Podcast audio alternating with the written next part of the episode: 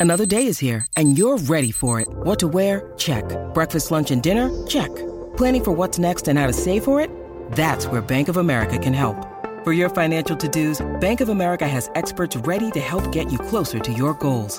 Get started at one of our local financial centers or 24-7 in our mobile banking app.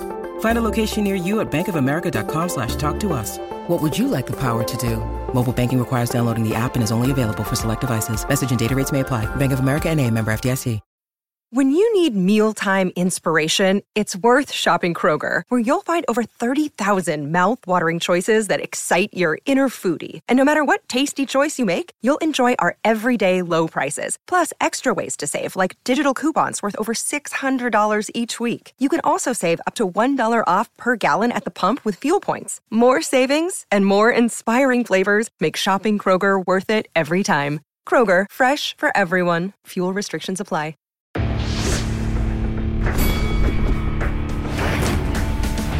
Reveille, reveille, donks. Look at us now, tip to tip. This is our life. This is our passion. That's the spirit we bring to this show. I'm Luke Thomas. I'm Brian Campbell. This is Morning Combat. Oh, oh, yeah. Once a week, it sounds like this. It feels like this. It is Friday. All right, let's brush our beards. Let's get fired the heck up. You stumbled in upon the best damn combat sports show. Period, uh, period right? I mean, award winning. You can you can check the uh, hold on. Let me, get, let me get right to that one. You can check the kernels in your own shit for that one. Hey, it's Friday, January thirteenth, two thousand and twenty three. Welcome in a Friday edition of Morning Combat. I am your co-hostess with the mostest. That guy right there, the American one. Yes, you got it. BDC BBC with the BDE making it look EC. Uh, my partner in crime is Luke Thomas, Washington, D.C.'s own, one of the best fight analysts in the game today. A social justice warrior when it needs justice in Luke. Okay, look at that. Look at that right there, Jared Swift heard. That's what we're talking about. BC and DC right here. Luke, how are you on this Friday? I'm doing quite well. Fun show. I'm going to meet my nephew for the first time tomorrow. My brother and my sister in law had a baby, and uh, I'm going to meet him tomorrow. I'm pretty excited about it. Uh, does he have a name, or was this a? I don't, you know, I don't want to get too personal with the with the weirdos here. Yeah, I mean, I'm I'm not gonna. If, if it was my kid, I would just tell you. But I don't know if my brother wants right. the baby's name in the street. But to suffice to say, it's a big day. So I'll take the excited. social security number if you've got it, Luke. Just in case, I bet, I bet you would, you thief. yeah, the blood type uh, right there. Okay. Uh, wow, what a time to be alive. What a wild time to be on the best damn show. And what a time if you have the, the, the hopes and dreams, or if you're the Paquettes and you got the ways and means to go with that, what a time to see us live. MK in the UK. That time is getting oh so close. Wednesday, February 8th, King's Place in London. I believe that's the King's Court neighborhood. I don't know what that means.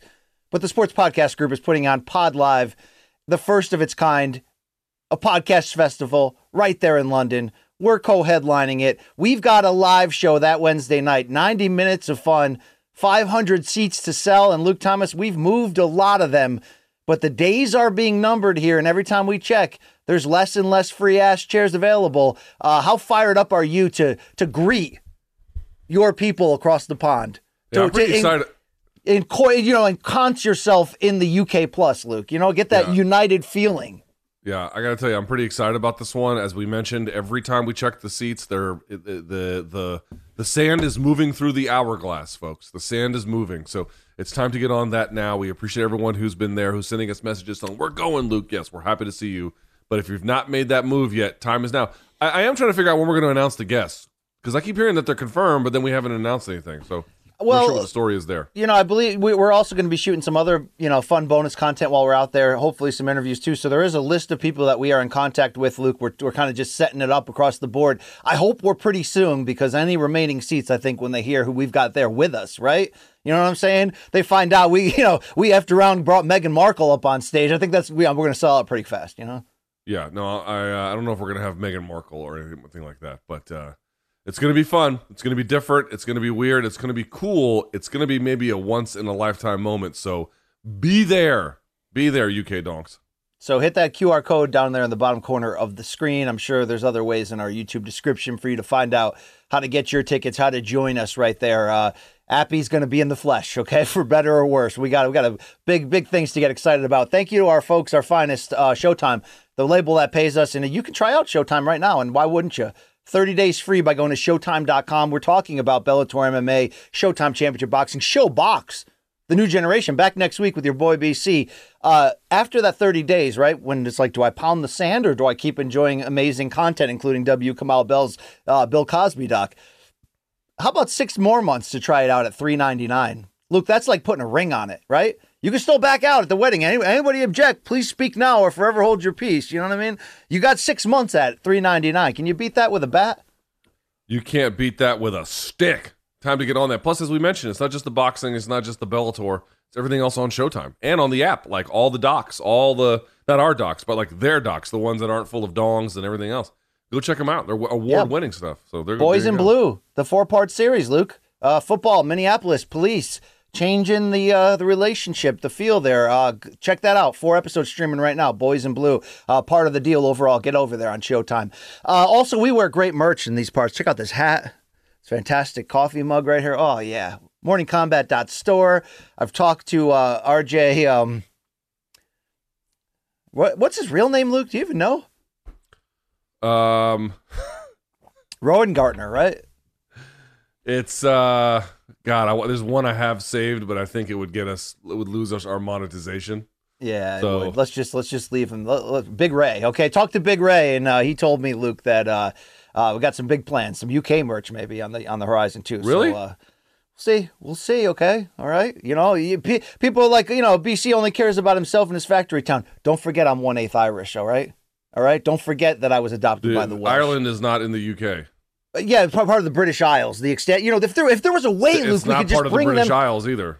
Yeah, it is. The two islands make up the British Isles. But if there's a way that we could bring them together and unite, Luke, if anyone just had an idea, you know what I mean? Enough minuses in the relationship. I want pluses, right?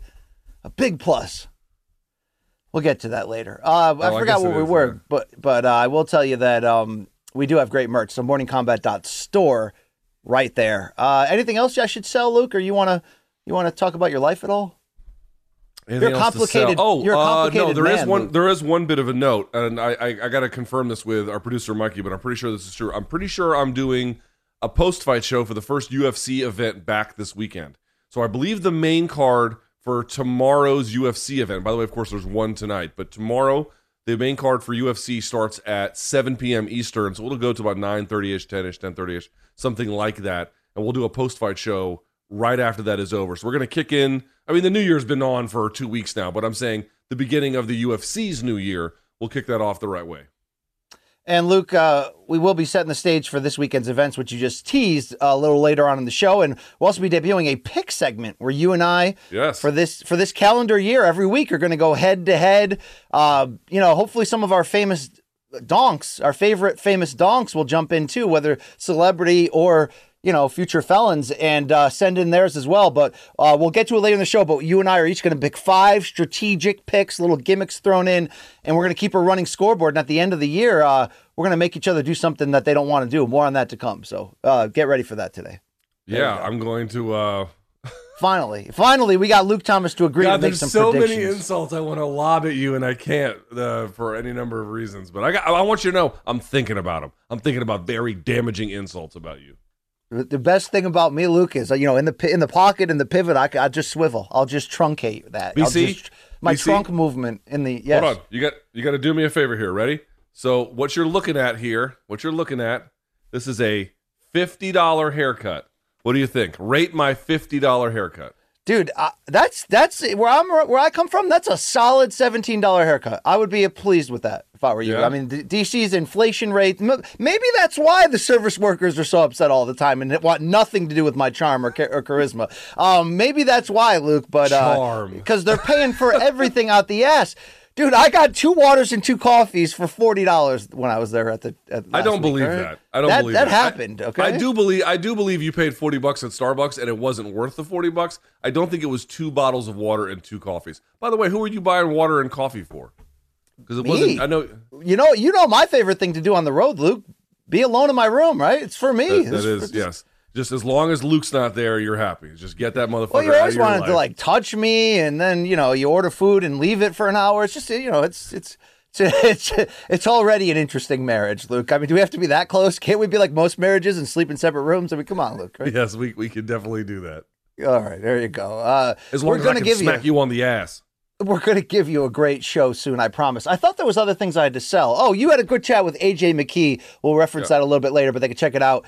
YouTube.com slash morning combat for all of our bonus stuff. Uh, we got to start bonusing more. We got to start hitting these people right in the right in their feel hole with, with, with great dynamic content. I'm ready. All right. Yeah, all you been a little BC live chat fans. Yeah, well, it's been a little slow since the change of the new year, but we're gonna pick it back up here. Yeah, all you BC live chat fans, okay? This is eventually going to be a daily chat. Luke, eventually it's my life will be a, a living documentary No, it won't.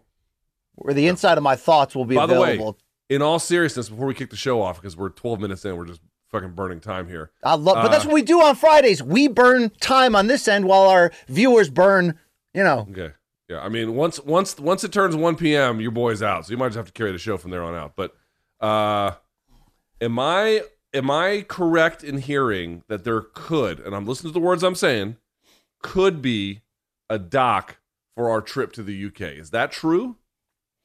I don't want to like, you know, bring. I don't want to, you know. I mean, like I like to flirt with the fourth wall, but I don't want to give people all the facts. But you know, I, I did take it to the top in the last 48 hours, Luke, and and did get that signature. Okay, I did get it. I received. You know, Okay. I, I tracked it down. I got it. You know, I got the I got the digits. We're gonna bang. Right. Okay, We're. Tui, Tui, see. line one, Tui. Yes, we're banging. Yes, please. All right, let's do this. All right. Yeah, sorry, a little bit of little spillage there. All right, all that good shit is fun, but it's time to get into this award-winning show and the content. And a little bit of news in the last 48 hours as big time stories affecting the world of mixed martial arts and, and really particularly the UFC. These stories are not going away. And topic number 1 on this Friday referencing a piece put out by ESPN's David Purdum. I believe Marc Raimondi and maybe others contribute to it as well. But we have an update on James Cross based on ESPN's reporting. James Krause, excuse me. James Krause, of course, the uh, ex UFC fighter and well renowned coach, now in the middle of this overall gambling drama, excommunicated from the UFC in general. We know a lot about the things he told Ariel Helwani on his show in the past year, which seems to shed a lot of light on the inside all the way from there through the Darrick Minner fight. But Luke, what we know about the ESPN's reporting is this James Krause was acting reportedly as an agent for offshore bookmaking operations for years. Uh, multiple sources who placed bets with him told ESPN he's worked as an agent, which is more of a middleman between offshore sportsbooks and bettors uh, for ABCBetting.ag, according to people who wagered with him as far back as 2019. These sites, of course, come from the the Caribbean. So, Luke, uh, the the reporting went went a lot deeper. They caught up with Darrick Minner, who who made a lot of denials. Um, this is this might be even deeper than we thought when you look at that Krause wasn't just involved heavily in betting and everything he told Ariel, but you know, he was really taking over other people's accounts and really sort of running the show tax free in between illegally as basically a modern day bookie. Uh, how much does this change or escalate in your eyes this larger scandal in general? Fair, a fair amount, because the article doesn't even really get to the idea of where the initial investigation began, which was was there suspicious betting around a fight potentially being thrown? The article doesn't. I mean, it talks about that scandal, but it doesn't really substantively get to that. It's not. It's not principally about it. What it's principally about is what you had indicated, which was that according to this report, James Krause acted as an agent for an offshore uh, betting company, basically. And I've had a couple people reach out to me to give me some additional details, and I've talked to some folks who actually wrote the story uh, yesterday. Uh, I just want folks to understand something. You can read the story for yourself. We don't have to rehash all of it, but just let's be very clear about this. This is what is alleged in the article. Um, I don't know exactly what's going to happen with James Krause, but let's posit that what we read in that story is true. If what we read in that story is true, he's going to prison. Right? Let's just be that's just what's that's what's going to happen here. Um, if that story is true, he has likely committed wire fraud. If that story is true, he ha- will have be guilty of taking illegal bets. He could be involved in mail fraud. He could be involved in any number of uh, fe- felonious uh, illegal acts that are almost certain to get prison time. And more to that point, they might make an example out of him. Again, we're, we're Don't say we're- might. Luke, they're going to make a monster. And they Monster, meaning exactly. for And I- everyone from the law to UFC. Like they want this gone. They're going to Yeah, and, drop and let the me, hammer me, yeah, on him. for, for sure they're going to put the hammer on. Let me add one more point, BC, and you can take it back, which no, is I don't want it back. I'm just letting you know that hammer's Yeah. coming, bro. All right. I'll just say this: I, I don't know who all the sources were for this story, but as someone who spent time as an editor for two of the major sites in MMA for more than ten years, let me put on my editor hat and tell you what I can smell out from this story. I think law enforcement is part of this story in terms of who's a source, and I think they're looking to get people to flip. That's what it looks like to me. That's what it looks like to me. So, um, again, he, to at the point at which we were having this conversation, Friday, the 13th of January, 2023, he has not been. Folks are asking me like, what does this mean for his jail sentence? I'm like, well, first of all, he's not been charged with anything. These are alleged in this report. I just want folks to be very clear. If what that report alleges is true, it is virtually impossible for me to see anything other than him going to prison. That doesn't even get to the point about whether or not fights were thrown, Right. if that in fact happened, just on the wire fraud, just on mail fraud, just on taking and running illegal bets. And by the way, giving a line of credit to the bets that he was helping to be the agent for. So he wasn't just taking the money and then delivering it or vice versa. Again, according to what some of the people said in the story, he was also involved in the line of credit. I mean, there is so much alleged conflict of interest that if any of that is true, it is very hard to see a way he doesn't go to prison for this. But look at this deeper. So Jeff Molina, the fighter who was also uh, let go by the UFC and sort of fought, caught up in this ban with Minner and Krause, and I, I believe more is to come because the FBI is investigating this. But Molina was one of those that Krause specifically recruited. Where, like you said, you give them a line of credit, you give them a password and access to to the site, and you're the middleman who can make bets for them. I mean, uh, so. Look, this is wild because it brings to light even more illuminated and further the conversation that Krause had with Ariel that I keep referencing on the MMA Hour uh, this past summer.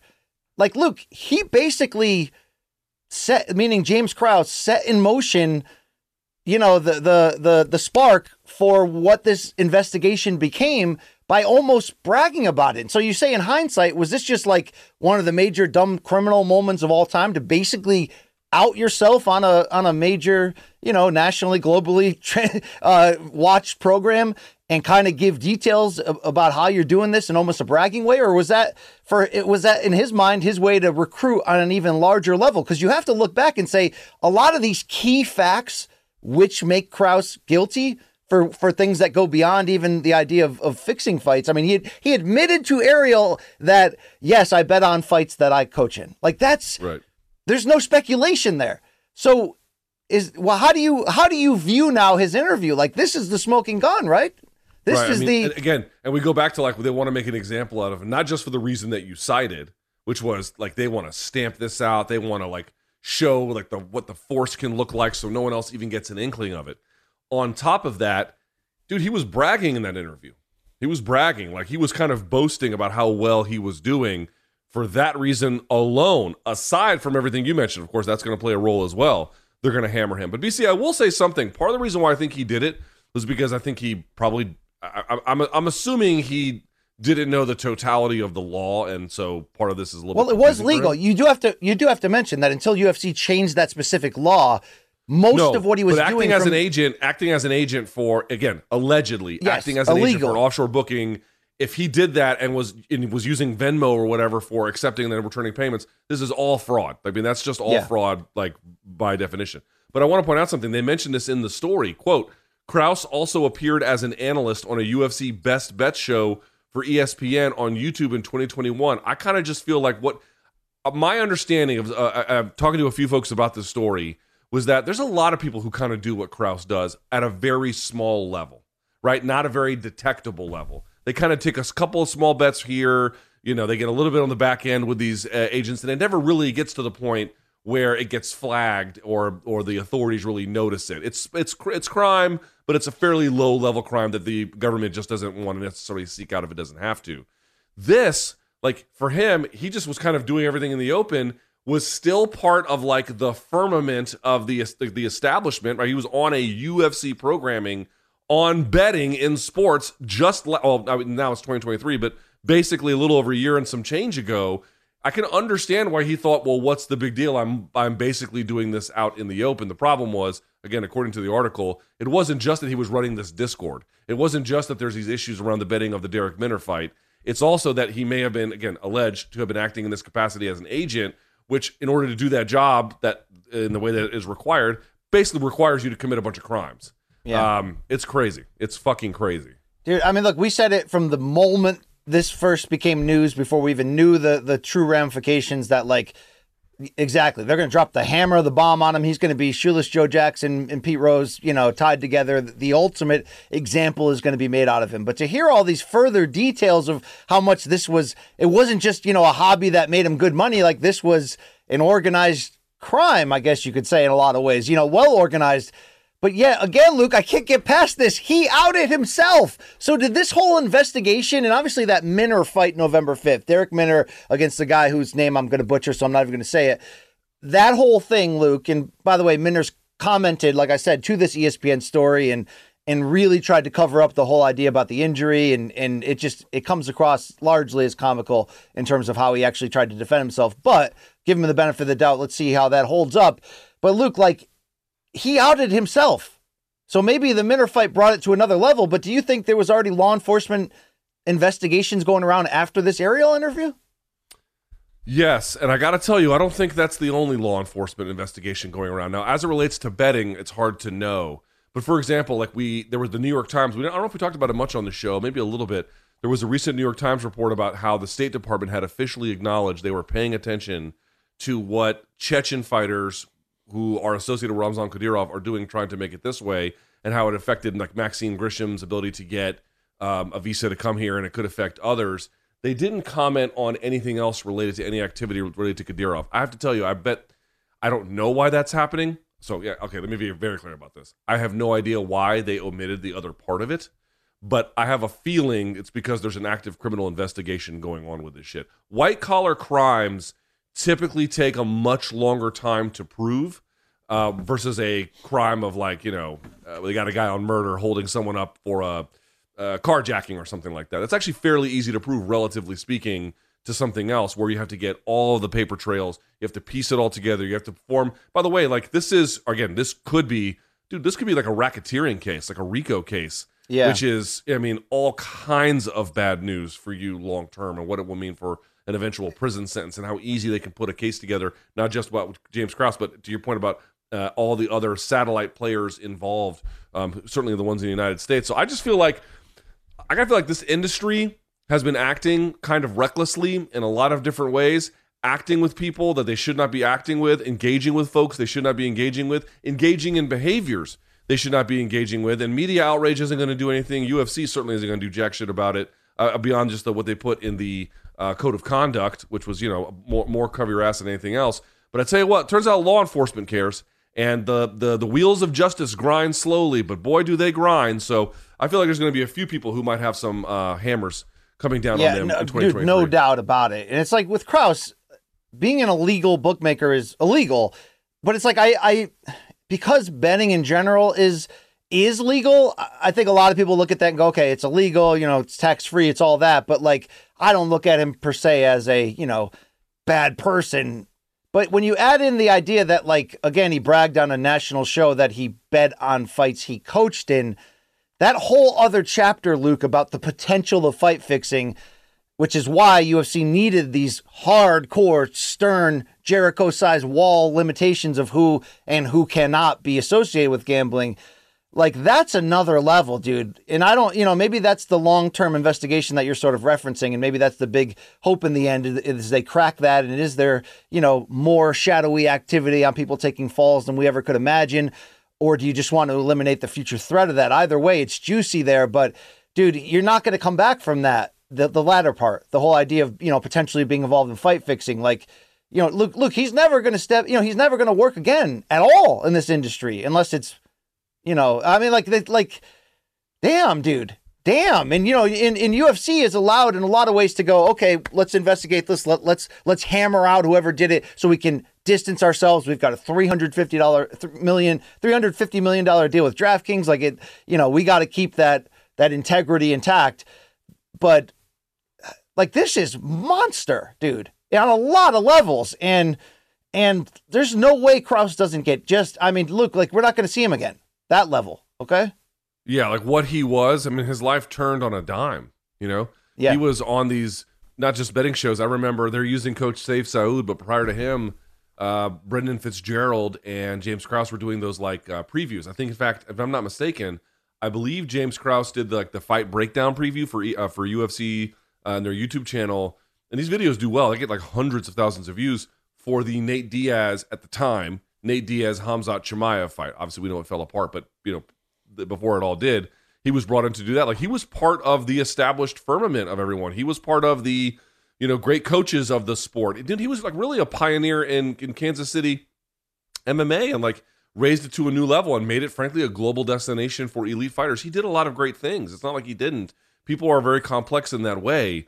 But Lord have mercy, he made an, a just an I mean an incredible series of bad judgment. And I, I do wonder too something BC. It's like there was something brought up in it, and I hate to like distill every issue down to it, but it just makes me wonder a little bit because listen, the NBA had the Tim Donaghy betting scandal. It's not like any other sport is necessarily immune from this. You brought up Pete Rose, like uh, you know, this does tend to happen no matter what. But like he was pointing out the way in which that they were betting was drawing them far more income in the article anyway, allegedly, than any of the fights they were like any of the fight purses. And like how easy it was to recruit some of these guys because basically like if you're making 10 and 10 or 14 and 14 and if you lose you get hardly any of that the betting was the way that they made their money. Is there anything to be said that like if the ufc had to like double pay overnight i think it's naive to assume that like illegal betting would go away but here's my, my question to you. Do you think it would make a difference in these kind of other activities? Like would would a substantial increase in pay actually meaningfully reduce fighters resorting to behavior like this in order to supplement their income. uh yes You do believe even, that? even if even if you could show me where the statistics don't back that up in a, in a long you know studied period of time i still say yes because that's the direction the athletes deserve anyway and what what's the best way like look i don't i don't know how athletes do this. Athletes that are involved in combat sports or high violent high you know high level for violent sports nfl maybe nhl in certain cases like i don't know how you just turn that off and then suddenly go around your daily life and try to make good sound decisions right?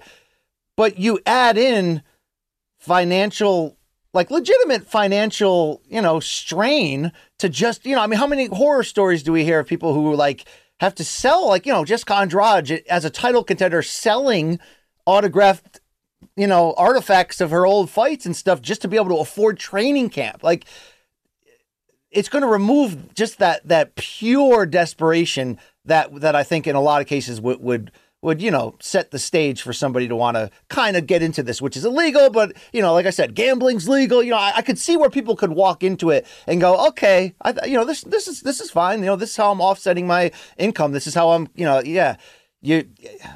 Dude, you got to clean that up. That's why Cross or whoever else, you're never going to hear from them again because UFC needs this to go away and they need it to go away now. And I think in the long run, Luke, UFC will be better for having experienced this and put in the stern, you know, fences up now to try to keep it away. I think they were largely naive to all that. I mean, but look, they they do, as we're finding out through a few different recent scandals and and you know unresolved issues still kind of operate on a on a very naive overall immature business level. Maybe you can you can ca- carve that under Maverick and you know we don't give a fuck and we're pushing we're kicking doors in, but it's their fault that this thing kind of showed up on their doorstep. But they do have a chance now to to end this moving forward.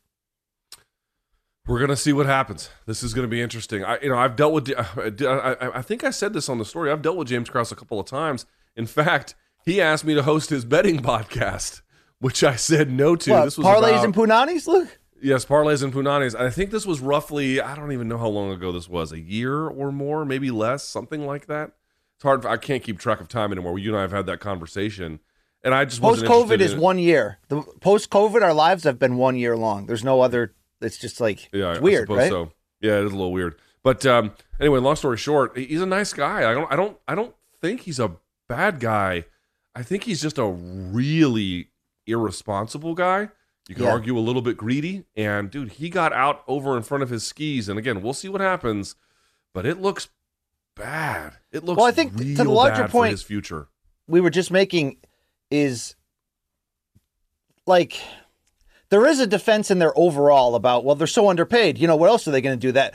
You know i mean ufc really does have to bridge that gap and clean that up. It doesn't seem like the more we read the john s. Nashes of the world and that other video i keep referencing that was really good on the james krause situation of like it behooves Dana and Company for Endeavor's purposes, you know, above and beyond to keep that as low as possible to keep the EBITA bullshit down and all that, Luke. But damn, dude, uh, the one thing the UFC can do to to to help the sport moving forward, like you said, is just bid, bridge that gap better. And and I mean, do you want to? It's like, do you want to be known as that major successful business promotion that also the reputation is that you take advantage of your fighters. You know what I'm saying? Look, like that's such a shitty reputation. I get that there's a bottom line reason financially that they do it, but like that's such a shitty reputation. And now you've got a couple scandals going on right here for UFC in general that aren't related and may not lead to some big downfall. But like maybe you should come out and start doing some like some good PR here and and, and, let, and let, let's uh let's know, even dude, this out. You you had written basically about this, like, like you know, like let's be real about this. During the early to middle stages of the pandemic, UFC was on fire, right? They were on fire. They were the the the the, the product was hot, and we've all been over the reasons why it was hot, but it was hot. Like there's no doubt about it. And and, and it cooled off a little bit this past year. I think again we we had a conversation like how good was the UFC product in 2022? Not its best version, but not a bad version by any stretch. I mean, there was parts that were good, parts that were bad. Overall, it was pretty good. But I think what you had sort of spotlighted, BC, and I thought it was a really sharp piece. One of the sharper pieces that you've written was about like, dude, this business is like, it's come a long way. I mean, look at how much growth there has been in terms of its popularity and also just in buttoning themselves up. But they still got some work to do over there in Las Vegas. They really do. Now they, they're trying to get ahead of this as best they could. They were late to it, but not too late. They weren't um, as late as they could have been. They were a little bit earlier. But now they got this whole Dana White thing going on. You're talking about like this issue related to fighter pay.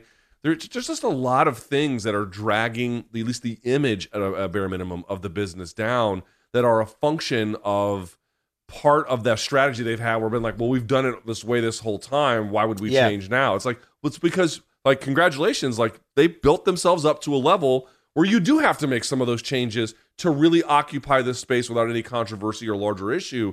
They're in those growing pains, and I think we should all understand that.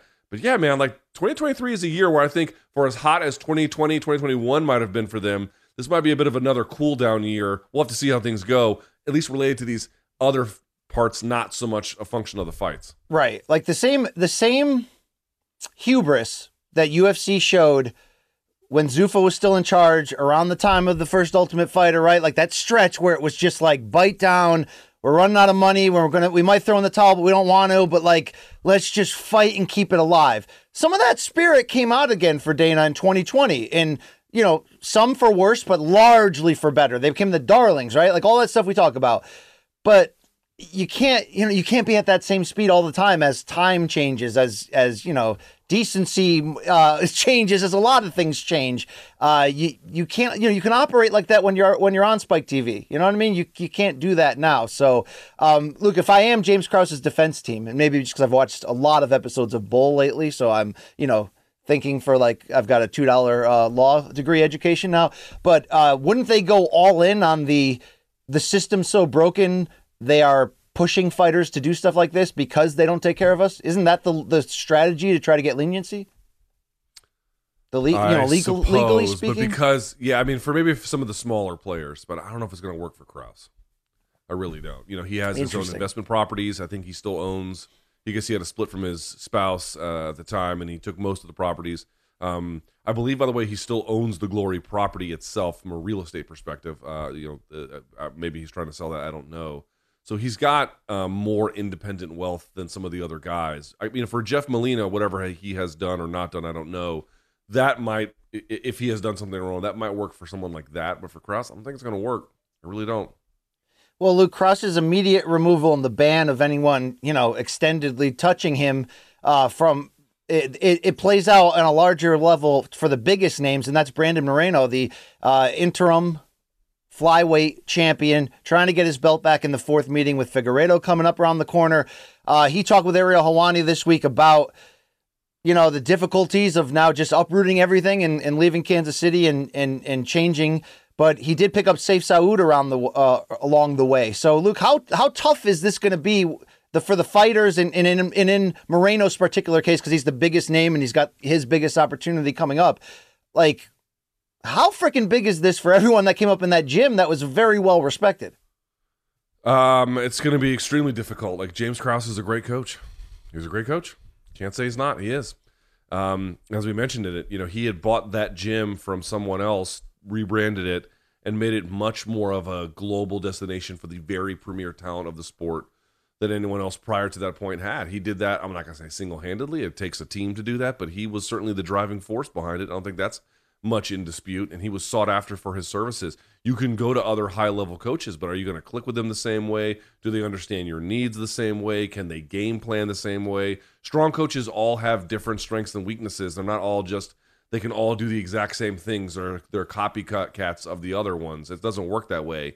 They are all they yes, they are all obviously very talented and have their own method of success, but that method can be widely different from everyone else. Now, Sayif Saud is a great coach you could do a lot worse than dealing with him. So I think Moreno is in pretty good hands and great hands. But like, you know, all of these things are individual relationships. What is the individual relationship between Moreno and Saud? Do they trust each other? How well do they know each other? Do they how, how well do they understand each other's needs and click? I mean, these are all very, very difficult things. So I think, you know, listen, if you're an early to mid tier guy in the UFC and you go to another great coach, not to say that that won't have an effect; it could have a great effect, but in general, I think you're going to be okay. It's the actually the super elite ones, even though they are super elite, they require a very specific, very difficult thing to get to make that all work.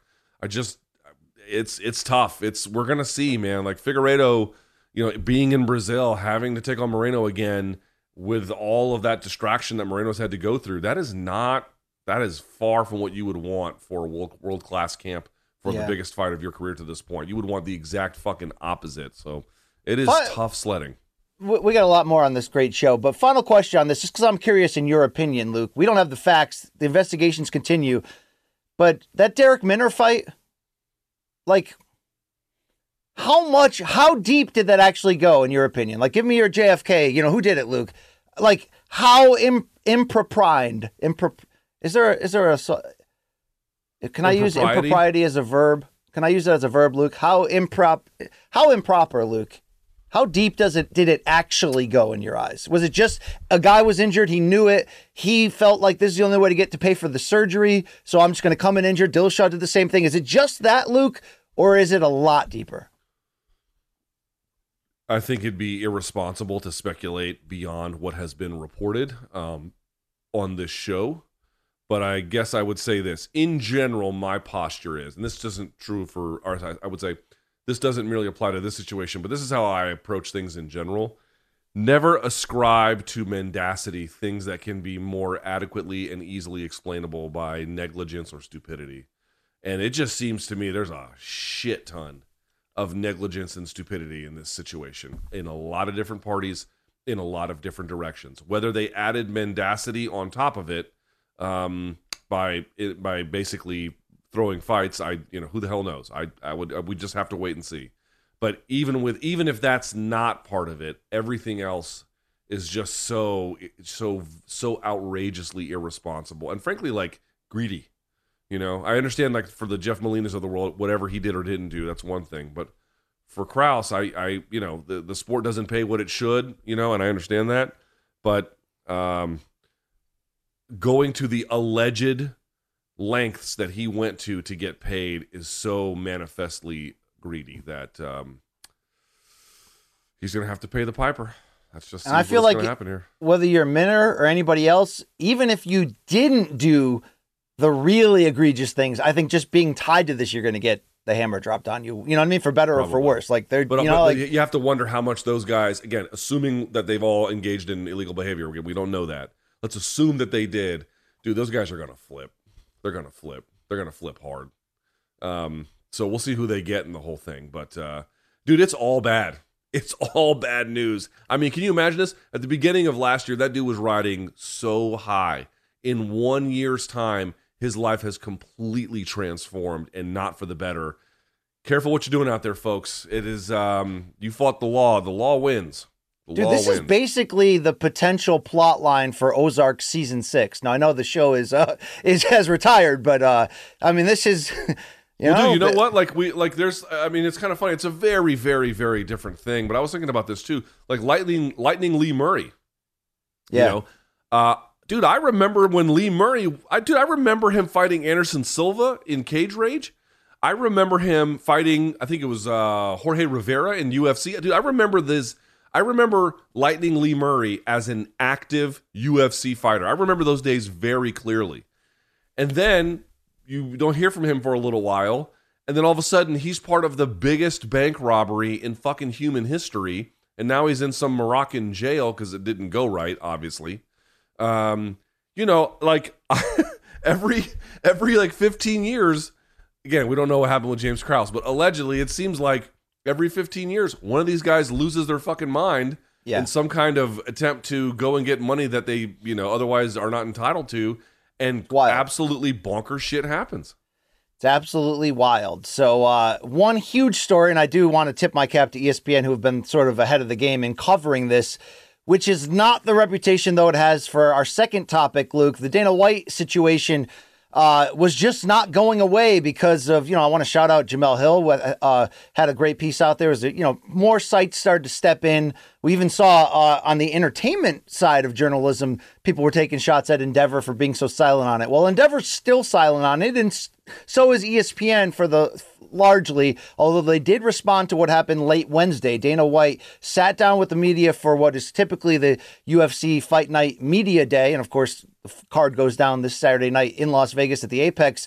And Dana did about 14 straight minutes of answering questions from the media.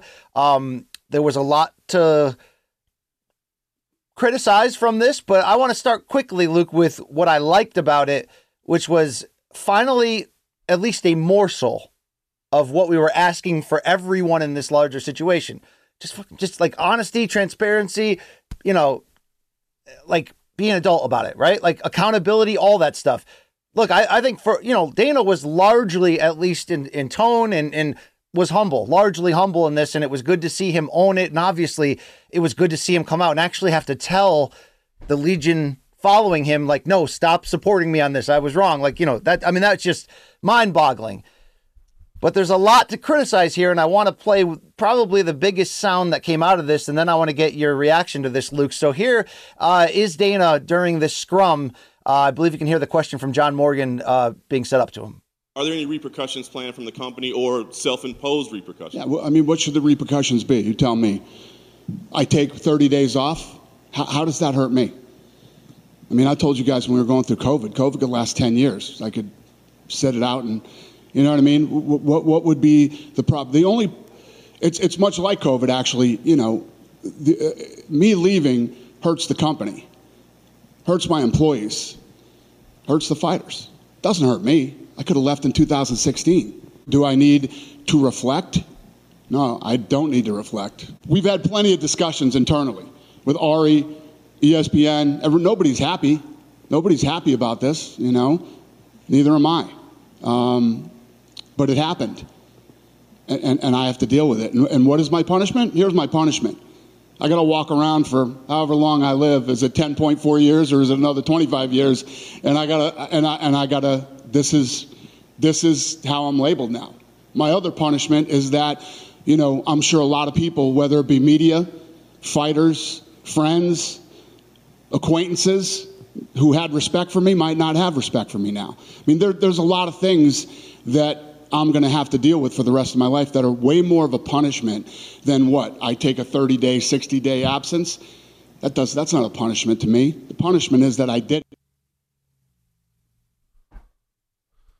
Luke, he's going to wear that scarlet letter as Dude, his punishment. Can you Uh, can you uh, can you imagine at any point in your life where you've ever gotten in trouble for anything, trying to float that argument and not being laughed out of the room? Uh, it's just wow. Uh, so I I started Luke with the parts I liked about it, which is finally somebody sitting down, welcoming questions, having a discussion, and for as much as Dana can do, he was humble. But that's a very hot piece of audio that was just edited together there of Dana's comments about basically what people seem to be upset about the most. That if you want to play the angle here, the Dana White privilege, it's strong right now. And whether that privilege does break down more racially or just largely in terms of what you argued the other day about people in power are able to uh, get away with things, we are now seeing a bunch of pro athletes in different sports like speak out against this on social media. Like this is not going away at all. And ESPN's finally reporting on Dana's you know, uh, uh, quotes because he because he finally spoke again, but nobody else is speaking. Um, how do you begin to pick apart that that a you know president of a you know billion dollar publicly traded company just had to come out and you know be the adult voice of reason was like, don't worry, don't worry, guys. The, uh, you know, I'm the one that that's that's hurting here. That's enough. Let's move on. It's just, I mean, the height of uh, arrogance, really. I, I will give Dana credit for one thing that I do think is very important. He, he came out and early into the press conference said, um, you know, unequivocally what I did was wrong, and I have seen people defend me. Stop doing that. You know, there is no defense for it. Just accept that there is criticism, and he accepts it. Like that needed to be said out loud. And I, I it's it's funny to me every time that there is some kind of controversy in in MMA, people always want um, to pretend something never happened. I had people in my mentions be like, I haven't even seen anyone defend him. It's like, dude, let me get this straight. Dana had to take a moment to step back to make sure people stop defending him within the industry, or really just in general, but certainly within the industry. And now it never happened before. Stop fucking lying, guys. I mean, people, you can have whatever argument you want to have, right? Whatever thing you would like to argue on behalf of or against.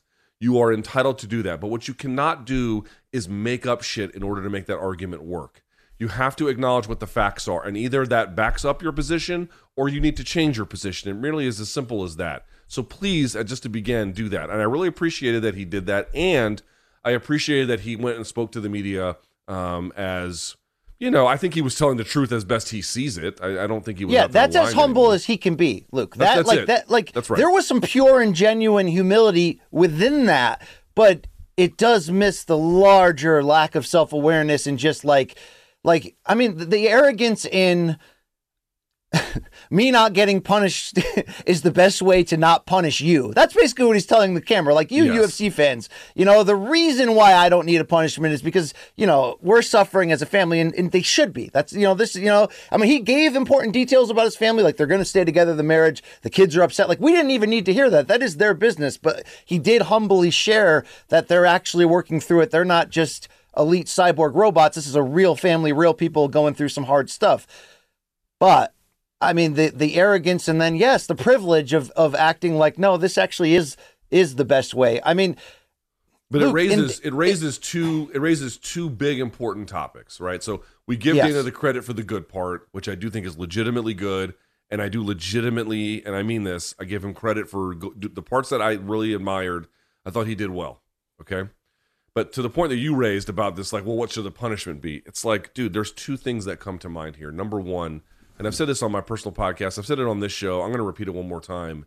It is very, very, very difficult in this country for rich people and or powerful people to actually face consequences. We do not do a good job of punishing rich or powerful people here. Obviously, you can find exceptions here or there, usually for crimes or I should say misdeeds, whatever you want to say, far greater than anything Dana has done, which is not to minimize it.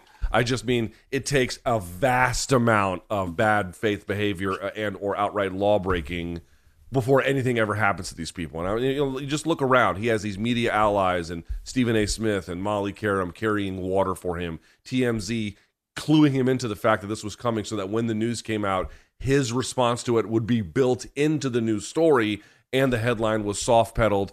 There was silence from Ari Emanuel, but he has spoken out about, and rightly, I think, spoken out about anti Semitism previously.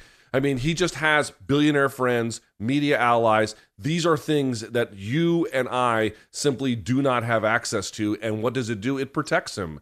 Powerful people use their leverage and their resources to protect themselves. You're watching it here. You're just you're literally watching it here. Everyone wants to make Dana the guy who would show up on their couch if he wasn't so busy. He was that guy at one time. He is no longer that guy. He is now someone who leverages extraordinary wealth and connection and power to basically absolve himself from any responsibility beyond what he sees as reasonable. That is something that only exists among the very, very, very, very elite and nobody else. And our I mean, dude, won't do anything about it. seriously, just for modern political correctness, for the the way that you know society today, which there's some lot, certainly some some fault and bad parts about how hypersensitive and critical we are and cancel culture and all that. But like in this modern culture, how like they could still be rolling, you know, TBS and and Dana White can still be rolling out this slap league like like It's insane. You know, Dana Dana said at the press conference on Wednesday, Dana said like, you know, there, is there irony here in putting out a slap league? You know, a couple weeks after he was caught on tape. You know, ch- ch- exchanging slaps with his wife, and he was like, you know, yeah, it's i- it's ironic, but you know, there's never a good time to have a bad moment. It's like, damn, like Yeah, like the the people in play just don't get it, or they just don't care. And while we care. could get caught in the black cloud of debating like which one it is because they both the both of it sucks. I think from what we saw by Dana, some of it they just don't get it, Luke. They just just don't get it because of a certain level of power or whatever. But I think what I am most upset about at the end of the day, not the fighter reaction, not the media reaction, not the fan reaction, Ari Emanuel and Endeavor. Because like you said, to be so rightfully aggressively proactive under certain things and now to turn a blind eye and you know that that cha- that YouTube channel MMAI Luke that put out that great video about James Krause but it's really about UFC financials in general you know they paint that accurate accurate picture of how much Endeavor needs UFC to succeed and how much they've completely turned themselves around and opened up I mean like it, it's just it's a, it's amazing how important UFC is to Endeavor so they're not even going to say a thing about it Yeah, uh, so, well, I mean, let's- just let's- like it just like that is why this story won't go away. The main reason it shouldn't go away is the domestic side of it, in the in the image that that Dana gives, which with the platform he is responsible to uphold an image because there's so many people willing to, you know, follow him and bow down to him and say that's who I want to be. That guy. So they're willing to just march, you know, in, in unison to his message. That's why, that's the main reason why this story shouldn't go away. But that doesn't matter. Money matters, Luke. So that at the end of the day, like Emanuel Silence is just so fucking snaky, right? It's just like, damn. Yeah, again, we didn't call for his job, but we thought Ari should come out and say something about it. He didn't even do that. He didn't even do that. This is the guy that from from the what's the show they made at HBO where his character was essentially based off of it. Um, Entourage. Yes. The guy who would come in and just dominate board meetings and could do whatever he wants. This is the guy who is cowered into silence. Okay. Here's the other part about it too, BC, which is he raises an interesting question with all of this. Right? It would hurt the brand if I left. It would hurt the company if I left. Sure about that? I'm not so sure about that. Now, let me be clear about something. Historically, I do think it's true that there was a time when Dana White was around where, yeah, man, he was very essential to the business. And I remember him, dude, he he took years off his life being an acolyte and trying to spread the news of MMA to any editorial board who would talk to him, any news outlet that would talk to him, any any broadcast partner in any climb and place all over the world. Dude, Dana did that and he absolutely took years off of his life to make MMA and of course the UFC bigger than it was. And that's real and I don't know that MMA would have gotten as far without him pushing the sled like that. It was an Iditarod and he was the front husky at the at the leading of the pack, okay? That's a real thing. And I also believe today, however polarizing he may be, I think that Dana is probably good for the brand and can do a lot of things. However, this is a billion dollar plus business. They could probably sell for double digit billions. They're pulling in a billion every year. Every year they're pulling in a billion. You mean to tell me you have scaled the product to being in nearly 200 countries, not obviously not that many, but 100 plus countries all over the world with contracted revenue the way you have it with all of these broadcast deals. You couldn't find a bigger broadcast partner in the most uh, in the largest market in in all of combat sports if you tried. You're at the you're at the apex of it. You you now control all your own pay-per-view revenue. You've done all of this and that comes apart if one person is removed. That wasn't even true for Apple, which is a much much much bigger business by orders of magnitude bigger. It wasn't even true for Steve Jobs. It's not true for Bill Gates and Microsoft. It's not true for anyone. You can't have a business that has scaled this far and then try and convince people this would come apart at the seams if he's not there. I can admit there might be a short term, you know, uh, uncertainty about the product because Dana has been such an in- integral part of it. But dude, that is just matter of factly not true. The UFC would survive without him. It would do well without him. I admit he has been absolutely instrumental to it. But what I think is really going on, BC, to pitch it back to you is I think he realizes that if he did get removed and the product just kept moving, there would be some questions about his actual necessity here. To me, that's what he's trying to get in front of, not this idea that like, well, what it would actually hurt the it would hurt the product. Mm, I don't buy that at all. At all. No, there they have to be a well-oiled machine up to this, you know, to be, you know, obviously his his influence and his decision making on key things, you know, removing him completely, yeah, I would have some questions moving forward on how they'll adjust in certain areas, especially since he's the face like, you know, when we say he's the face of UFC, like that's calculated and that's also true. Fighters come and go, win streaks come and go. Like he's always there. And outside of the first interviews he ever did on camera for UFC, when he did have hair and, you know, he was kind of bending over and kind of, you know, sheepish and afraid of the spotlight that he would come to dominate in the ensuing years, he's looked the same throughout the entire run. Like it's the same, you know, bald head and, and, and you know, charismatic delivery and sort of, he make, I mean, he does rally you, Luke. You know what I'm saying? He's a charismatic MFer and a brilliant one and the things he's great at losing him completely, I, I would have questions about. No, but, you know, in, I got to tell of- you, dude, Hunter an- Hunter Campbell. I would argue this: Hunter, he's not as important as a public face, but in terms of what makes the machinery run, you'd be Right. You'd be worse Yes. off with Hunter Campbell going than Dana White at this point. But I think from a PR standpoint, they, you know, the, the company not doing any, the company not forcing him. I know it's like who's going to force him? He's the So, boss. on, Well, just, just time out on this. there is Do you actually boss. believe the product would be damaged by his absence long term? no, I believe. I believe there would be an adjustment period because Yes. he is looked at to the, especially the casual fan who only comes in and out for the big fights. You know, he's like you said, like the Santa Claus of MMA. Like in that regard, you just remove him from that. I believe there's adjustments, you know, big adjustments that would have to happen. But from a PR standpoint, Luke, like they they kind of need him to take even if it's like a you know self-imposed and it's small and it's just just for show just for virtue signaling or whatever they people accuse us of luke even if it's just for show the fact that like they have they have to do that just for image because there are pr reasons why he's no longer the perfect face of this for them. And you do want to see those get adjusted. And and I you know something that you've echoed before too I do believe there's probably people on the inside that that probably believe he gets in the way in some certain key categories as well. So, I mean, I mean, look, I had multiple people that work behind that company like apologize that to me off, you know, off off off to the side that I was part of that stupid 4-minute video that we play a lot and, and have jokes with.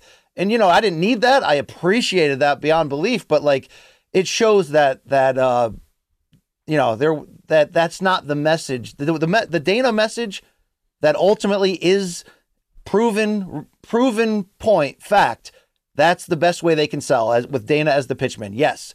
I, I, I got to tell you, I think but- that but that short-term thinking, message- dude, he doesn't have a ton of time left either. Now, maybe he'll live with this new quack he's got, this this complete fraud, ten more years, twenty more years, twenty five more years. But his time will come anyway. Like that, no one's immortal. He has to go, and I just think it's very, very much scaremongering to suggest that the product at this stage. Now, again, ten years ago, very different argument, but today the the way in which it has scaled, the way in which contractual revenue is involved, and the people who are actually making that possible, virtually all of it would be in good hands. No, no, the machine. forward. Look, the machine is set up to achieve. I'm talking about like I'm talking more commercially, Luke. I'm talking more in the the brand power, all of that stuff. Short term, there would be an adjustment period. Yeah, but I mean, we're talking a few months, six months at most. I don't. This is not. Yeah, the reason why- to not punish him is not because like, wow, if we really remove Dana, I mean, it would really, it would really impact the product. Uh, that's that's only true for a very, very narrow time horizon. After that, I just dude, they have 80 to 85% of the world's talent. They have very, very good people running that organization. They have vast deals across the earth already sit in place. Like, it's built to win. It's a fucking monopoly. It's built to win. It can't be the case that it's built to win and, and in threat of being a monopoly based on, you know, we'll see what happens with it, but it very easily could argue one. And also, this monopoly has to have this guy to succeed. No, like here's the thing. This is the true story about the Fertitas, about Dana White. Dude, they won. They won. They won. They won the industry. They beat all the other competition to the point where they're so successful. It's hard to imagine anyone else ever rivaling them. It would require epic change, true government enforcement. Like it would it would require massive intervention. The idea that like one person, any one person, Dana, Hunter Campbell, Sean Shelby, you name it, the idea that any one person has to be there for that to be in place is just matter of factly nonsensical. It doesn't even make any sense to say something like that. It's built to win. It already did. It's already got its hooks into the market. It would take a massive act of God to change that. Okay. I mean, it's certainly not, in the, it's so similar, this whole Vince McMahon debacle that's going on at the same time. Like, there are parallels there. It's just wild. But, you know, Vince got to a point where he was, you know, bad for the product in a lot of key ways. And, and when he did go away for a short period, and, I, and I've heard everybody say the, you know, creatively the product just flourished again. And it was like, oh man, we finally got him out of there. I just don't think Dana's there yet. I do think there's big impact, uh, even if it's short term, him stepping away. But I also think he should step away for all the reasons we just said. But wow, I, I I just didn't think we'd open the year with this, with all everything else going on, the gambling, all that stuff going on, and and you do have to give this brand credit, Luke. They're they're back with a bang this weekend, and um, for better or worse, right? I mean, like here we are, slap league right around the corner. Uh, Well, the fighters deserve to fight, right? I mean, you would agree with absolutely, Yeah. in the in the in the brand deserves to flourish and keep going, but it's just. I, I, I've never, I don't remember a time where it was just this much all at once, right? This much fighter pay, everything like all at once. Uh, no, I, re- I will tell. Um, I think you're right that there are more issues all at once. To your point, like competing at the same time. I will tell you that some of these felt bigger, like at, at, at a stage of the UFC's development when it wasn't nearly as far along. Like when Couture was suing to fight Fedor on HDNet for Mark Cuban. A lot of you might may not remember that. I think it was circa 2007 or so um, and and that felt big, like taking the UFC to court, having these battles over fighter pay, like in the public. That felt like real huge at the time. This feels big, but this is the point, dude. UFC is so fucking big at this time, dude. They won. They won. Yeah. I agree that all the things you have pointed out. Again, I thought that piece you wrote for CBS Sports was so smart. I I, I echo all of it. But if we're asking like how it felt at the time, I got to tell you, Couture taking them to court felt bigger a little bit, a little bit. Whether or not it's actually bigger is a different matter. Absolutely. Yeah. It's just it's it's exciting time, but maybe this true success story 30 years in is that we all believe even if Dana, you know, walked away for good tomorrow, they they would keep being able to I mean they they're fighters, Luke. They've built a foundation. They're fighters. They've they've done they won. They won like Dude, you said. Just, la- just last thing on this. Just last thing on this. and this. I do Let's think just they let- can navigate this storm. I do. And that's the that's the strength. That's the that's the success story for everybody behind the scenes there. Not All right, so I know. I I know our audience is all bitter about this. So just last thing on this. Serious question for you. Serious question for the audience for one moment. Let's actually say that um, against all of your wishes out there, Ari Emanuel came down and was like, "Yeah, we're going to relieve Dana of his duties. He's fired. He's gone. like he's just gone tomorrow." Now, I'm not asking you to like that, but just ask yourself. I don't like I don't like that. I don't like that. Yeah, yeah, yeah. No, no, I'm not here to say that that's something that should happen or you should applaud. But let's just imagine a world where it did happen, right? Where he was just heavy handed, blah, came down and then cut him off. Boom. How many of you would not watch UFC anymore? How many of you would not watch UFC in the way that you have watched it? I'm going to guess virtually none. Virtually none. Like it the game has a pull on you, has a pull on you, has a pull on me, has a pull on BC that is ir- I mean irrespective of some of the bigger faces around it. You might miss them. You might not like the fact that he's gone. Don't doubt about it. I'm not telling you you wouldn't have feelings like, "Hey, this is bullshit." But would you actually would you actually change your consumer behavior? Boy, I am skeptical of that idea. Big time. I do wonder how much of it though would be if the if the if the message of the broadcast chain. Now remember, ESPN has the rights, but they don't handle the broadcast. They take a finished product from the UFC and air it, and that was you know that allowed them from a PR standpoint, or so they thought, to dis- distance themselves from this. But um, I don't know, Luke. If if like there are people like we we're surprised at the at how many people reacted to this Dana White situation from the extreme like well she hit him first like that whole side of it and not you know just maybe missing the point on the human element of in the long reach of all of this. But those same people right want exactly what Dana offers them which is we don't bring politics to the broadcast. We don't really talk up people's you know troubles outside of outside of the cage. We're really just here to put on these badass fights for you to suspend your regular life and just you know be entertained and enjoy. If that changed dramatically i do think you'd have a an effect on the business Um, yeah, I suppose a short term one. I really, I have a very hard time feeling like the people who also run UFC, like in terms of the actual day to day operations, fighter contracts, negotiations, marketing, ad buys, creative control, all of that stuff. I I genuinely feel like they've got a clear handle on it now as well. And it would be, I think the product would be just fine. I just don't buy, dude. They've built a very, very, very competent, smooth, well-run machine. Like this is the part about the UFC. It's not just bigger and more successful, dude. Like their back end, the people who they have, like they, they've got Harvard MBAs running the marketing. They've got some of the best video editors that you can find on the market. Like, dude, it's so much talent. Run on expectation, run on schedules. The train always leaves the station. Again, again, if if, if Steve Jobs being gone from Apple like doesn't in any way really hurt it, it's just very difficult for me to believe. Um, you know that Dana is again not that he wasn't in any at a previous point in time extremely essential. I just don't think that's the case today. Uh, not that he should be removed, but like we're just talking business necessity. How much is he a necessity for that business? Not as much as you might imagine. Not as much.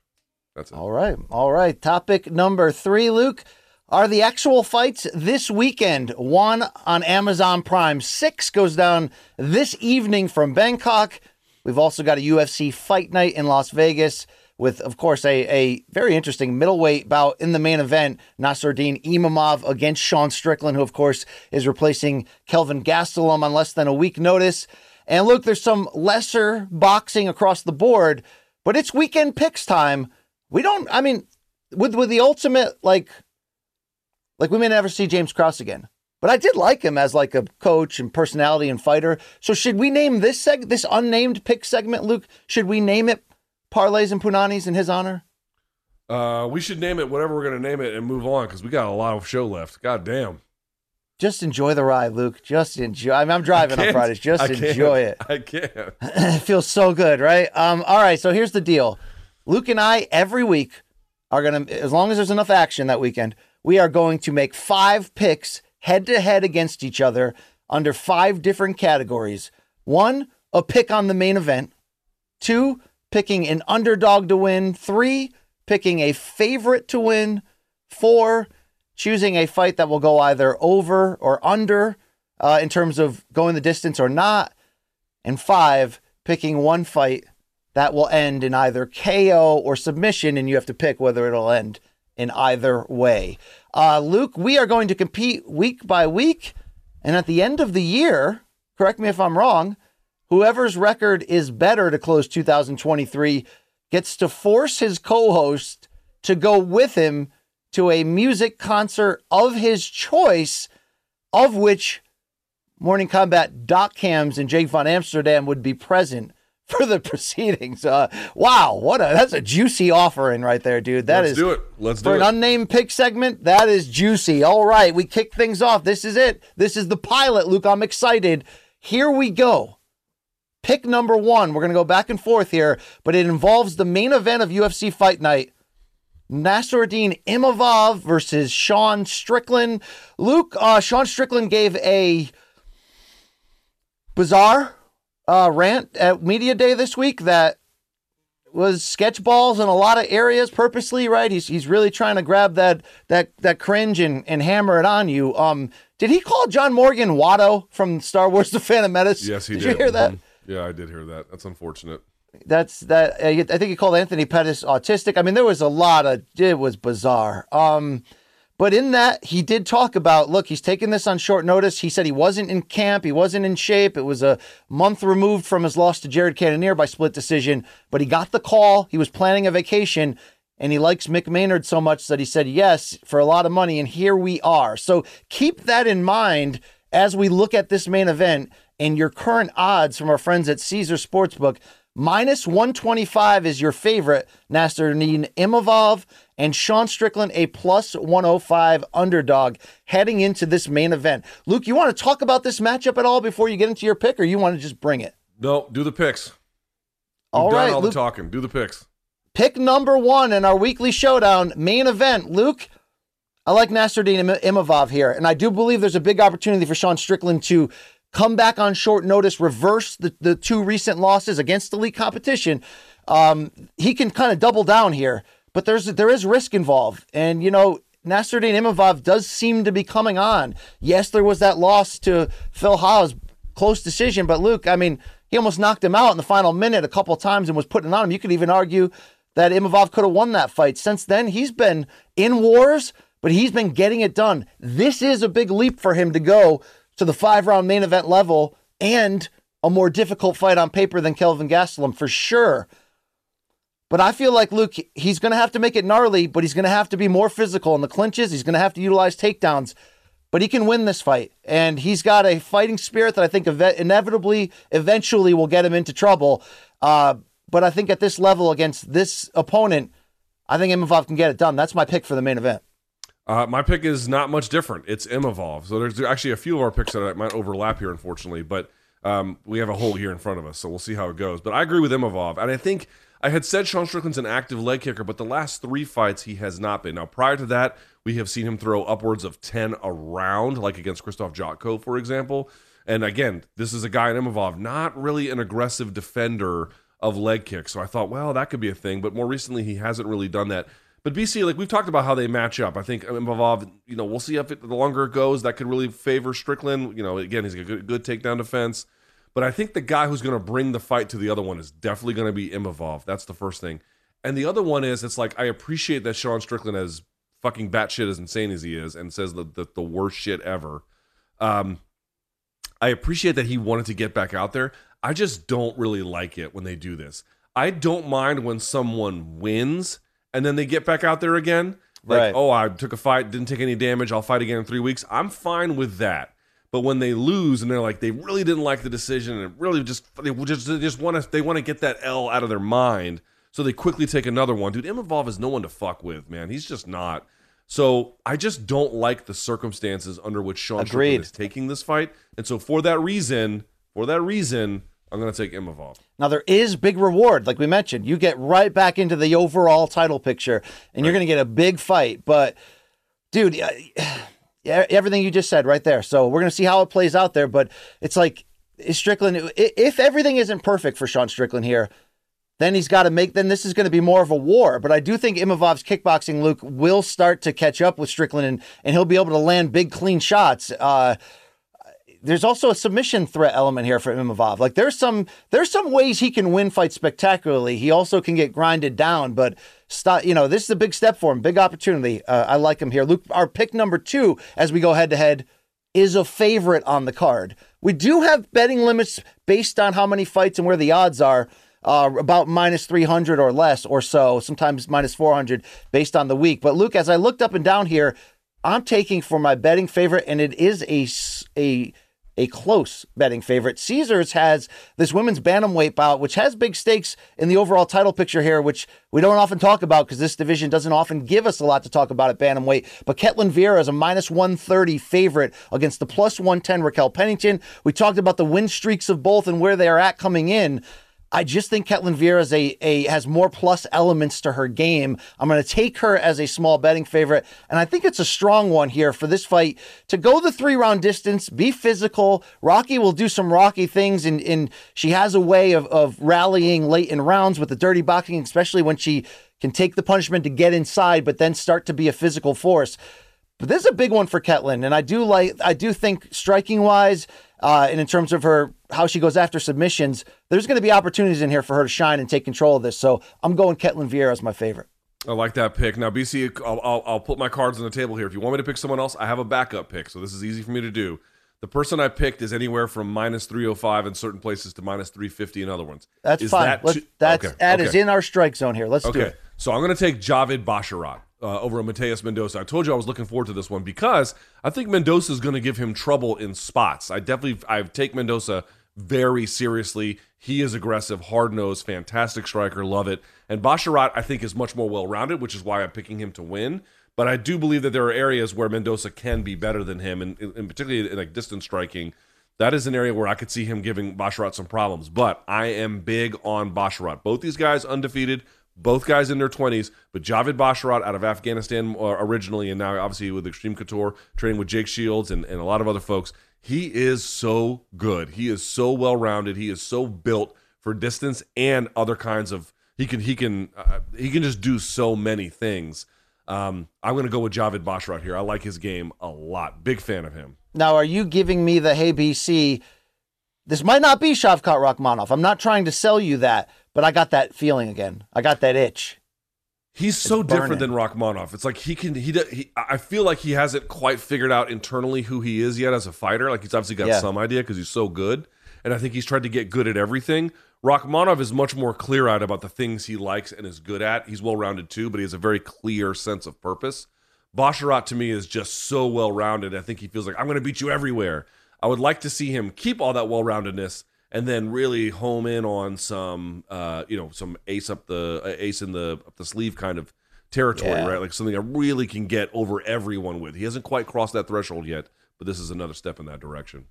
Good stuff. Good stuff. Uh, looking forward to seeing if he can hold up to this hammer uh, reputation. Look, it's like I, I always can see like the the UFC strawweights that are coming right and from the distance, and I like, I'm like, look, have you seen this fighter? Like, you have that way with like the intersection between Europe and Asia, right around that area, Luke. You've got that on lockdown for like lightweight to welterweight to middleweight strikers, you know, and and um, it's like a pipeline, Luke. Okay.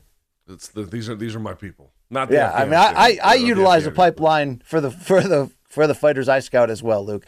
Uh, all right, pick number three. We have to pick an underdog to succeed. And Luke, we've got close odds here in a fight that I, I may have tipped my hand in terms of my analysis on Wednesday when we're talking about the co-main event, featherweights, Dan Ige, Damon Jackson. I expect a track meet here. I expect action. And when we look at the odds right now, minus 135 Ige, your slight favorite under the Caesar Sportsbook, plus 115 Damon Jackson. Yes, Damon Jackson has to show us a lot here, Luke. He's got he's got to get he's he's climbing right now. He's got to climb more here. Ige is a tough ass out, Luke, but I can't sell him as more of more than that in this matchup. And I think if Jackson can continue down that path and not plateau here, um, it, it'll be a fun fight. It'll be a close fight. But I like him as my upset pick in terms of an underdog this week. Give me Damon Jackson. I'm feeling it, Luke. Maybe I need a doctor to look at it, but it, it's a little it's a little red. It's like it's flaky in terms of like the rash. But I, I'm feeling it right now. Uh, okay, so let me ask you about this. We didn't discuss this ahead of time because we're just still trying to figure out this segment. We're gonna we have, again it doesn't even have a name. Could be parlays and punanis. We don't know yet. Uh, but BC, I don't know if I'm allowed. So if I can't pick this one, I have a backup one. Again, I, I thought this through. We're fine. Well, But I'm glad you up- sent. I'm glad you sent your picks into the producer so they could build like graphics and stuff, Luke. And No, this- but they can. know, No, they'll, they'll be fine here. Trust me. They'll, they'll looks figure like this out. looks like I'll just figure it out on the fly. It's Well, fine. we never really discussed this, and then I thought about it. I'm like, well, I don't know if you can do this. So outright in main event, who did I pick? Who did you pick? Imavov. But we're asking about underdog picks. Now they're not far apart in the in the in the in the numbers. Our friends at Caesars have Imavov currently, as it stands today, as a minus 125. Strickland has a plus 105. As I said over text yesterday, you can only pick one fight. Well, you can only pick a fight once in your five picks. Got it. Okay. So in that sense, here's my backup pick. I apologize. I missed that part. I mean, I'm you sorry. can't. You, what are we trying to do? Parlays here? I mean, I'll Yes. give you the I was trying to do. no I was trying to parlays, do. though. Jose, I was trying to do main pick Imavov underdog Strickland, Yeah, I- so that no matter what I win. why was I why was I anal over the over the rules need to be so, so Luke doesn't go oh I'll take that favorite he's what a minus Okay, uh, that's fine. hundred That's fine. yeah so that- here's my backup. It's fine. I had it prepared. It's fine. Uh, I'm going to go Raquel Pennington. Now you pick Ketlen Vieira as your favorite. She currently Oh, head to head. for- Let's go. Yes, Let's go. So you picked her to go at, at minus 130. She is just a slight, slight favorite over the plus 110 for Raquel Pennington.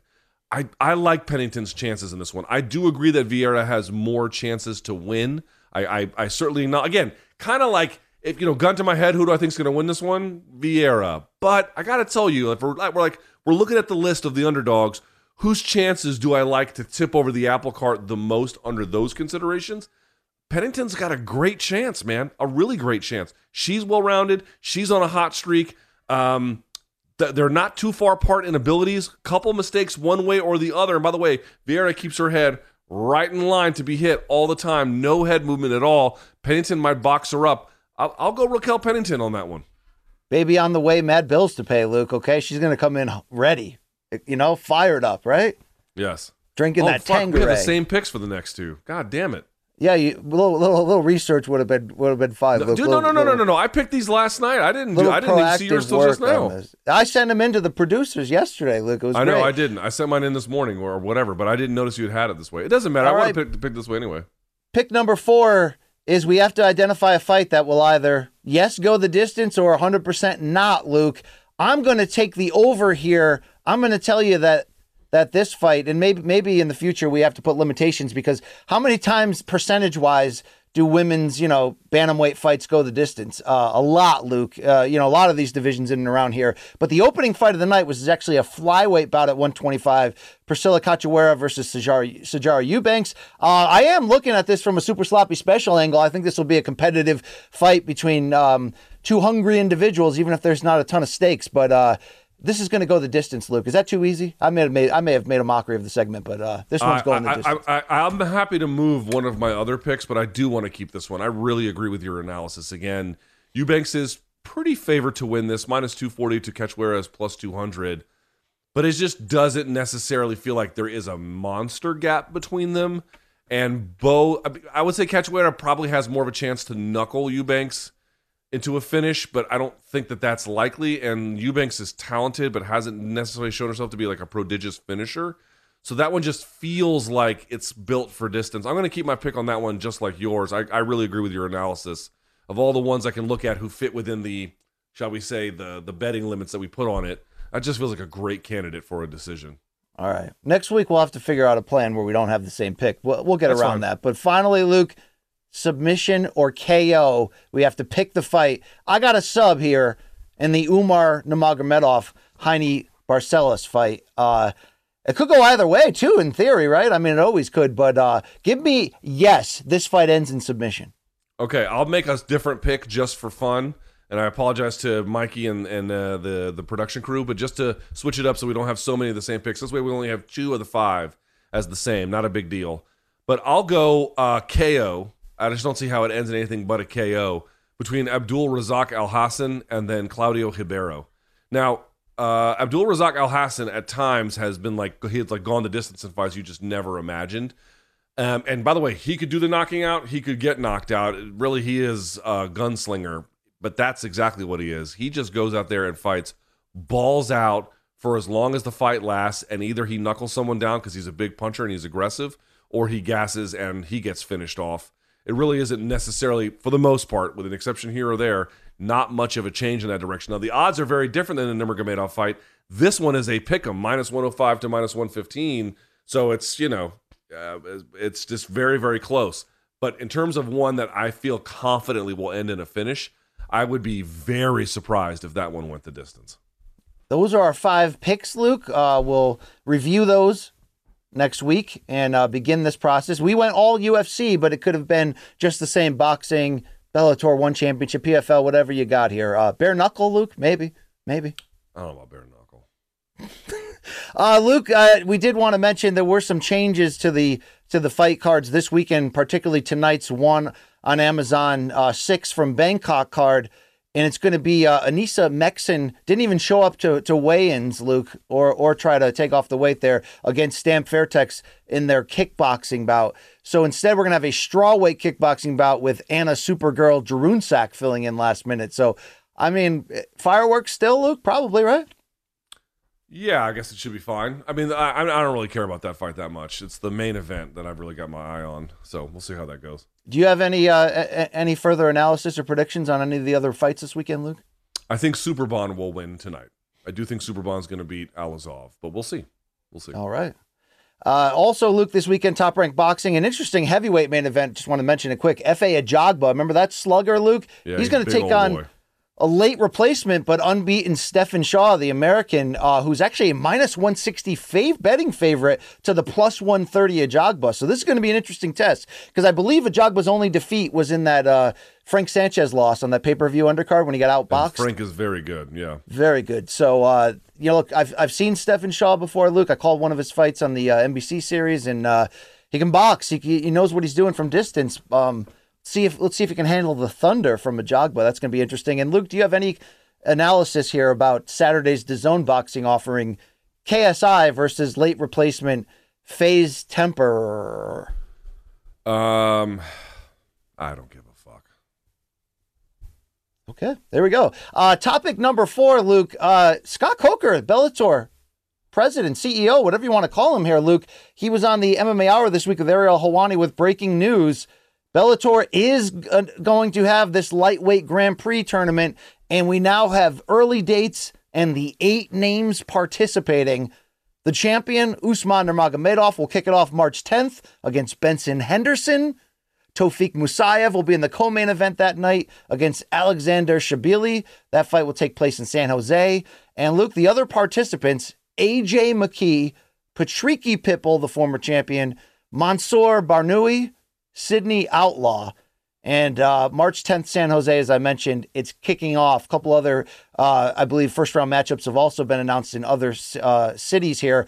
Luke, when you look at the field, though, uh, stronger than you expected, about right. Well, how do you how do you sort of classify this? I think this is about right. When we looked at the rankings, because CBS uh, does rankings for Bellator, and you look at those, and you look at Bellator's. I mean, CBS contributes. I mean, to the Bellator rankings, so you can look at those and see. And their names weren't hard to figure out. You knew it was going to be AJ. You knew it was going to be Usman Nurmagomedov, Tofik Musayev, and I, again, I could be wrong. I believe it's pronounced Alexander Shabliy. Um, you knew they were going to be on there. Then we talked about it when he won over in uh, Europe, I believe recently, Mansour Barnaoui. We were like, okay, well, he's just a force that's going to, to be reckoned with. Sydney Outlaw's been ranked for some time, and then Patricky Pitbull was the former champion in this weight class who just lost to Usman. Like you kind of knew who was going to be in there. But no I gotta Peter say, Queally, Luke. No Peter Queally. no Peter Queally. I was yeah that that part. There was a couple names you like maybe could get in, maybe not. But like in general, the big names you thought were going to be there are going to be there. I got to tell you, uh, the Usman Nurmagomedov Benson Henderson fight, I kind of love that one uh, because I think Usman is just incredibly talented, but Benson is a resilient veteran, highly experienced guy who's not going to be easy to beat. That's going to be fun. Tofik Musayev versus Alexander Shabliy is just two fucking hammers from that part of the world going at it, and we'll see how the rest of the brackets go. I had AJ McKee on Morning Combat yesterday, and he told me he wants to fight Patricky in the first round. After that, he doesn't really care.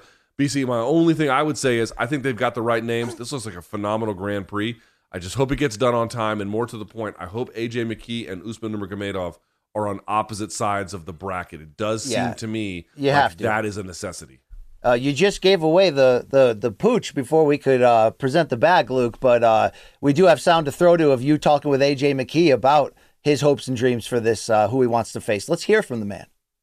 Um, I don't know. I think honestly, I think what would make sense is Patricky and I just, um, just because of the family feud. You know what I mean? Um, his brother and I have been combative back and forth with each other. Um, we're one and one, so you know maybe maybe it's Big Brother who comes in and settles settles this once and for all. Um, and once again, there's another million on the line, so. Um, I think that should be the first fight. You know, I think that's the fight to make. I think that's a fight that the people can get behind. Um, like I've always said, a pit bull's a pit bull. So I'm just looking forward to taking them on a walk. I like that, Luke. I like that matchmaking a lot, actually. Yeah, me too. Uh, and I do think that Patricky is vastly improved. He was he's always been, you know, something of like a lesser version of Patricio, I think, in the eyes of many, which is not unfair. I mean, many fighters are lesser versions or lesser ability than Patricio, but I do think that Patricky's the best he's ever been. And uh, even though he lost to Usman Nurmagomedov, um, he is trickier than he's ever been too. So he's always had big power, and now he's got much better decision making around it. If they that's the fight to make, I love it. And then from there, I guess we'll see. But BC, I'm just gonna say it. I don't know if I see Sydney Outlaw as like the dark horse. Yeah. Mansour Barnaoui, Yeah, he definitely is the dark horse in this. They could have a. He Corey. Anderson like run to the finals, Luke, here for a million bucks. Yes, and then Tofik Musayev as well as a fucking absolute hammer. Um, and dude, uh, there's a lot of guys in this that are gonna, I think, wake people up. This is Yeah. going to be an excellent tournament.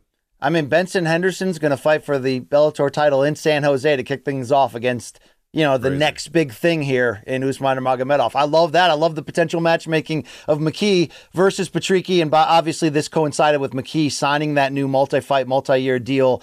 Uh, we didn't we didn't get specific details, correct in that, but it, it, it feels big, right? He told me, uh, he told me six fights. Six Okay. fights is the deal. Um, Well, look, which is uh, which is a, which is a, which is uh fairly. I mean, that's fairly lengthy. Although to his point, BC, he's like, well, three of them are going to be in the tournament anyway. And I was like, uh, in my mind, I was like, well, only if you win, only if you win. So Very we'll true, see. but but seriously though, in terms of like like the Spark the Spike Carlyle fight that introduced us to AJ at lightweight here, you know, was crazy because Carlyle made it that way. But overall, we got to see AJ's in a good spot. I like him in this division.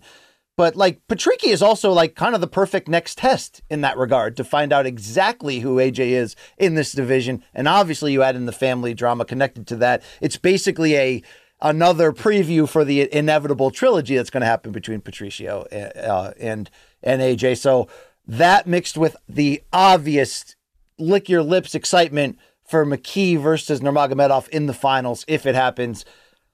Yeah, they've got something brewing here. I'm into it. I'm into it big time. All right, sign me up. love it.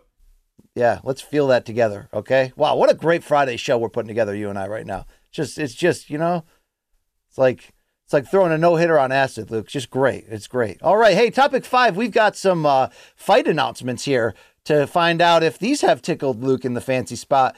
Justin Gaethje versus Rafael Fiziev is in the works, Luke. Fiziev talked to Captain Hardcore and said, I'm not announcing anything, but the UFC promised us that I'll be fighting Justin Gaethje in March. Uh, if that's the direction Gaethje goes here, Luke, after a couple losses on the title level, um, is this the right this is the right come down fight for him to simultaneously find out exactly where Fiziev is? Yeah, Fiziev has earned it. Fiziev has earned it. And that fight is fucking bananas because it's going to be two absolute fucking just heavy, heavy, heavy hitters trying to take each other's head off. Very little wrestling at all will be involved in that one, I suspect. Um, Fiziev, I, you know, you and I both are very high on. Justin Gaethje has done incredible things in the sport, but you got to wonder if he's on the come down now a little bit. Um, and Fiziev's on the way up. And we've said it also too, BC.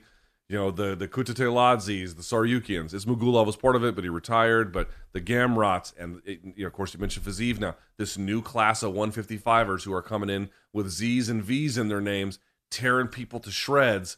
I wonder if this is going to be part of that continuing tradition. Yeah, Master Shredder, indeed. Uh, Bellator announced uh, a four pack of additions to the Bellator 290 card February 4th.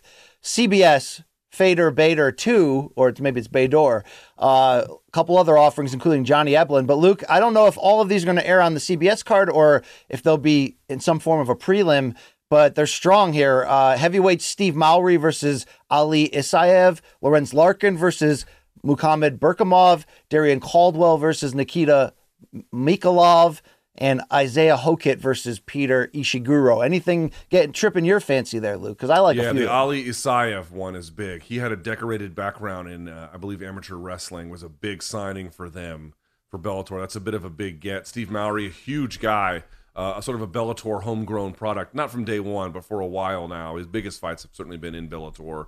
He's huge. He's a huge dude. That's going to be a really fun one. And also, Lorenz Larkin was a big signing when he came over to Bellator. I'm not sure he's fulfilled for them the promise that we had kind of had at that Bellator NYC press conference when he was announced on stage. So, Yeah. uh, would like to see what he can do on this card. Is he operating at middleweight now moving forward?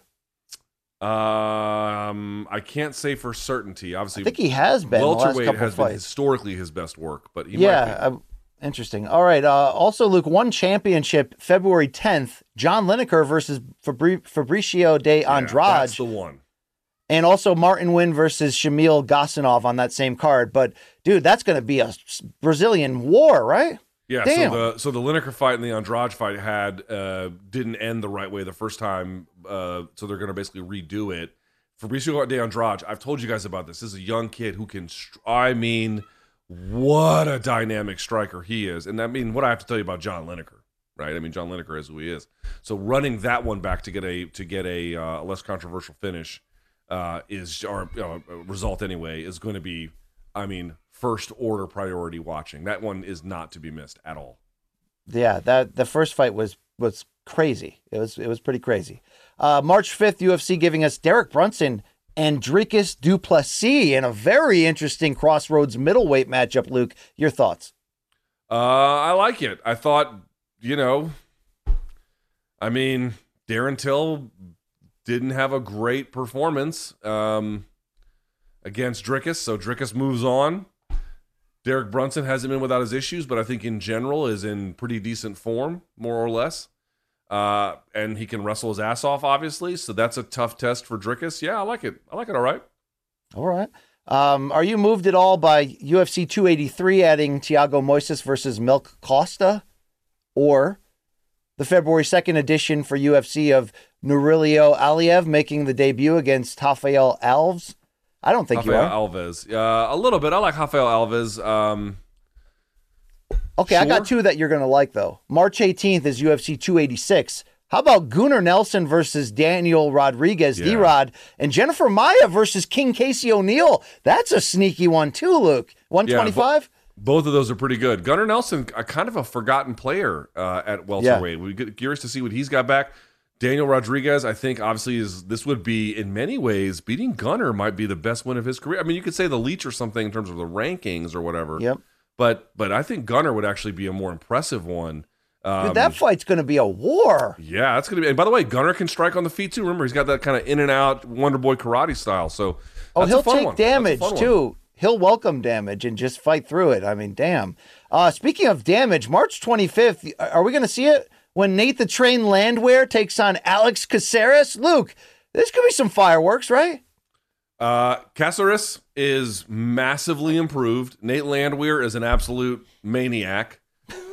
Hard to know how that one goes poorly. Don't not, not sure who's going to win exactly, but that that one is hard. I mean, how is that one anything other than all action for as long as it lasts? Right? Somebody's going to end up with a tattoo, Luke, afterwards, probably. Probably. Probably. I mean, it's a good guess. Uh, April 8th, UFC 287 going to give us Cynthia Calvillo versus Lupe Godinez. I know that's not moving you, Luke. Uh, and much, also, uh, how about this? Bellator Paris is going to go down May 12th. Gegard Mousasi versus Fabian Edwards at middleweight. And the co main event is a first round matchup in the Bellator Lightweight World Grand Prix when Sidney Outlaw takes on Mansour Barnaoui. Uh, yeah, I'm in. I'm in there in Paris. Let's do it. Yeah, I like that one. Fabian Edwards, I mean, beating Lyoto Machida got to this level, and Mousasi losing to Johnny Eblen, it kind of puts them on a collision course. And then again, I mean, I don't know, I I, I, don't know what's going to happen with Mansour Barnaoui, but he looks to be very, very tough. I think he's going to beat Sidney Outlaw. I'm telling you, man, that dude Mansour Barnaoui, he's gonna, he's he's one to watch in this tournament for sure. So Fabian Edwards is Leon Edwards' brother, correct? Correct. Yeah, he's bigger, obviously, as well. Maybe maybe he's gonna have his moment here, Luke. Maybe. All right. Head Maybe. kick, bang. Uh, topic six. Luke, we got six topics this week. Wow. How about a couple of quick hitters on the way out? Uh, Eric Nicksick talked to MMA Fighting to update, of course, one of our favorite coaches there, uh, Couture MMA, right, Luke? Las Vegas. Eric Nicksick, love that guy. Uh, updating the Jones versus Ngannou heavyweight title talks. Of course, Nicksick with Ngannou camp. The quote is I think it's 50 50 to be honest with you. When you're talking business and timeline, I'm confident from what I saw from Francis a couple weeks ago that if we had to be ready for March, I think we can get him ready. But I think this is cutting it a little bit short because he had to go back home and renew his visa. And then obviously they still haven't announced anything yet with his contract and where they're at. So it's 50 50 for me. Uh, Luke, he, he went on to say other things related to this, but then Ciryl Gane got involved and tweeted a picture of Jon Jones saying, Where you at, Johnny Bones? I'm free this March, Vegas. End quote.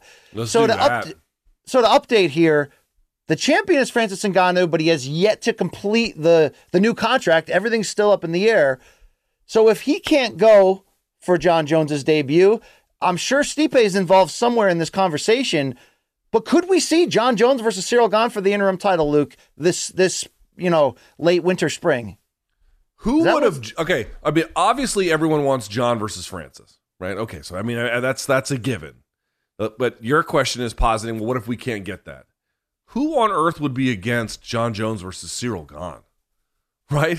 And like for the interim title too, like who who how how spoiled as a fan would you or an observer, media, whoever, to look at that and be like, yeah, I don't want that. Why would you not want that? That's a that's a very difficult test for Jon Jones. And you might say, well, Jon can just out wrestle him. Again, there's a lot of questions about Jon at this level. And Ciryl makes good decisions. I'm sure he's working on his wrestling. He's very hard to hurt. He's very hard to touch. He's built for five rounds, no problem. Maybe you favor Jon to win that one. Maybe you don't. That's up to you. But like, is that an intriguing fight that most I think educated observers would want to see? Of course it is. Yeah. Let's if, if Francis isn't ready or he's not going to be at his best, okay. This to me is a very good consolation prize if that one goes away. Uh, I wonder if Bon Gamin, if I'm saying that correctly, it will be in the corner of Nassourdine Imavov, his his teammate on He is. I'm told he Saturday. is. Yeah. He's here. So I hope he does. I hope there's a media scrum. I hope we get some more information. I mean, look, they, somebody's got to fight Jon Jones for the debut. It's probably going to be for the interim title, no matter who it is. Um, let's do it. Let's get this done. I mean, come on, let's get this done. Let's do this. You want good PR? Announce this stuff right now. Yeah. All right, that's what we're going to be talking about. Jon Jones coming back, believe it.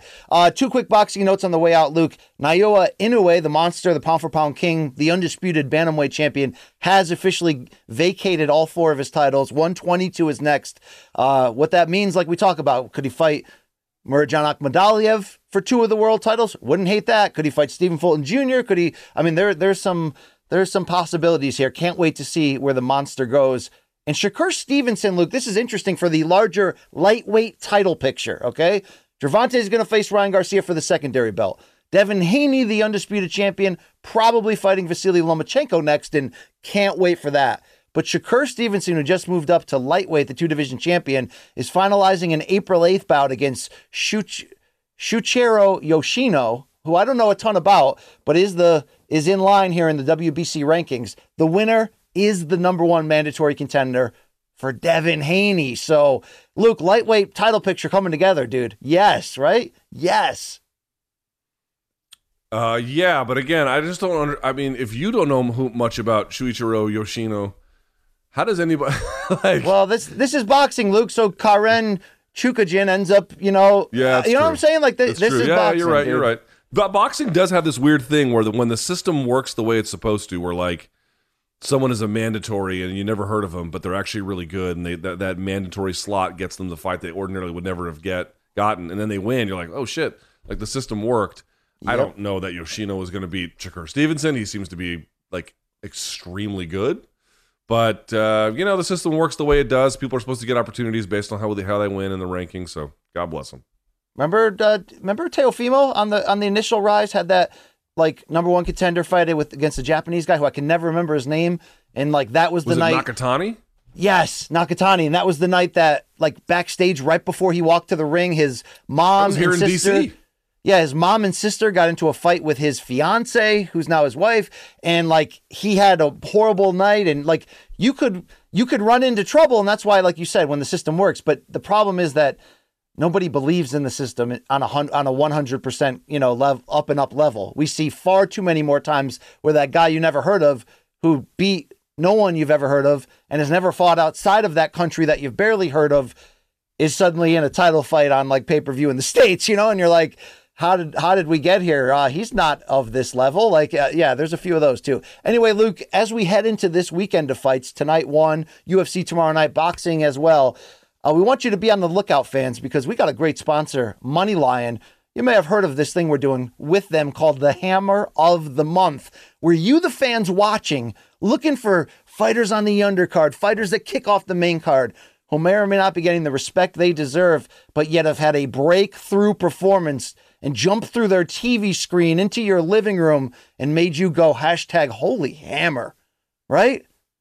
Or hashtag hammer of the month. Yeah, let your voice be heard on social media. by adding MoneyLion on Twitter, at MoneyLion Inc. on Instagram. Use those hashtags, make your pick, or scan that QR code in the screen in the corner, or go to the address moneylion.com slash morning combat. You can vote, you can read more about this great contest, but you know so far what we've done. Erin Blanchfield in December or in November. December saw Ilia Topuria finish Bryce Mitchell dominantly or, or just destroy him and get that hammer. Luke, that ha- hammer of the month trophy, the physical shaft, the hammer, it's up for grabs right now in January 2023. So you better be on the lookout. Is it Royman Villa? Did he get his hand on that thing, Luke? He might. Did he touch the shaft? He might. Who, who this weekend, Luke? Who you? Hmm. Who's a potential hammer that you're looking at this weekend? Javid Basharat. Yeah, yo, Basharat, you want you want to grab this hammer? You know what to do this weekend. Tell you that kid's talented, man. I mean, he's got a tough fight on his hands, but that kid can fight. Believe that. dude. We need to like. Do you think we are? Okay, we were able to give Erin Blanchfield the hammer, the money line hammer, in person when she was there for Room Service Diaries. I'm still trying to find out is the hammer in Topuria's possession. Dude, do we need to go cornball this up and do like a full night presentation of handing off the hammer to whoever it is, and that it should always be done in person, Luke? I mean, should we really go after this, or is that enough? That's I, I cheesy think enough. you can. I think you can only go after that if we can get Showtime to pay. You know. All right. All right. Because I'll dress up like a king, Luke. Like the king I am, right? You're a king yeah. Yeah. of wishful right. thinking. Oh, wow. Wow. Well, well played there on that transition. I am the king of wishful thinking. Um, everybody, Luke, uh, you know, has their favorite, and sometimes they don't like us for whatever reasons, and sometimes they hear us say shit into a microphone. That is, I'm the king of Connecticut. Thank you, Long Island Luke, for saying that. You're damn right I am. Uh, Luke, we offer them a chance every Friday with this closing segment that could be pedantic and bullshit, but this is like this is like having accountability. This is like having an ombudsman, right? Mikey Mormile is our ombudsman, and he fields all these complaints through the email address of morningcombat at gmail.com because you heard us say something that you just didn't agree with or you didn't like, or maybe you just want to have a chance to have your voice heard to roast our white asses.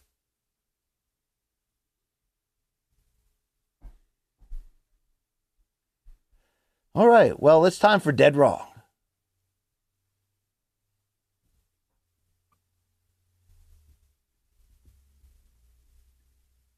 Lose, you lose. You hear that pregnant pause? It was like hitting a gong. Was it? Was it It's like, like hitting making a mu- gong? It's like making music with your emotions, Luke. You know, it's great stuff. All right, Luke. Edgar sliding in. He says on episode 396, Luke stated regarding Ketlen Vieira, she has her problems. We saw her get stopped against Kunitskaya. Uh, no, we did not, sir. Vieta lost the decision despite maintaining top position for large Oh, portions that's of the fight Shit, that's right. as Kunitskaya impressively overworked her from the bottom. And don't you ever fucking forget it. Yeah. Yep. Fair point. Fair point. Damn, damn, Edgar dropping dropping the uh, Macho Man elbow on you. I love that. Yeah, man. that. All right, I'll take that L. I'll take All it. right, we got one more. This one's from JP. You know him, Jay Paquette, Mount Uniacke, Nova Scotia. Good day, I MK think Jay needs some hobbies. You know what I mean?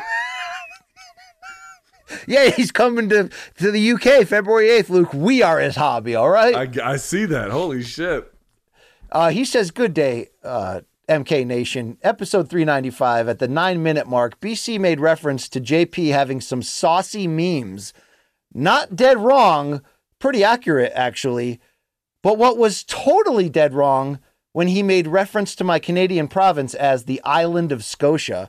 BC, my long lost 40 plus year old Canadian French Canadian POS cousin, did the French tourtière pie, the meat pie from the holiday season, rot your brain, my man? Nova Scotia is not an island, rather a peninsula, and is connected to the province of New Brunswick where Moncton resides. My Canadian brethren Aaron Bronstetter and I previously dead wronged you and Luke on that one. When you come to visit the lake house this summer, we'll tour the province and take the boat out and correct your geography shortcomings. Love you guys. Keep up the amazing award winning show. Super fan for life. It's JP. Luke, he even gave a fan sub and put in meat pie here, tourtière, about this uh, island of Scotia mistake. So, Luke Thomas, do you care about Canadian geography? It's very American for me to tell you that I don't. So I'm Yeah. trying not to be that guy.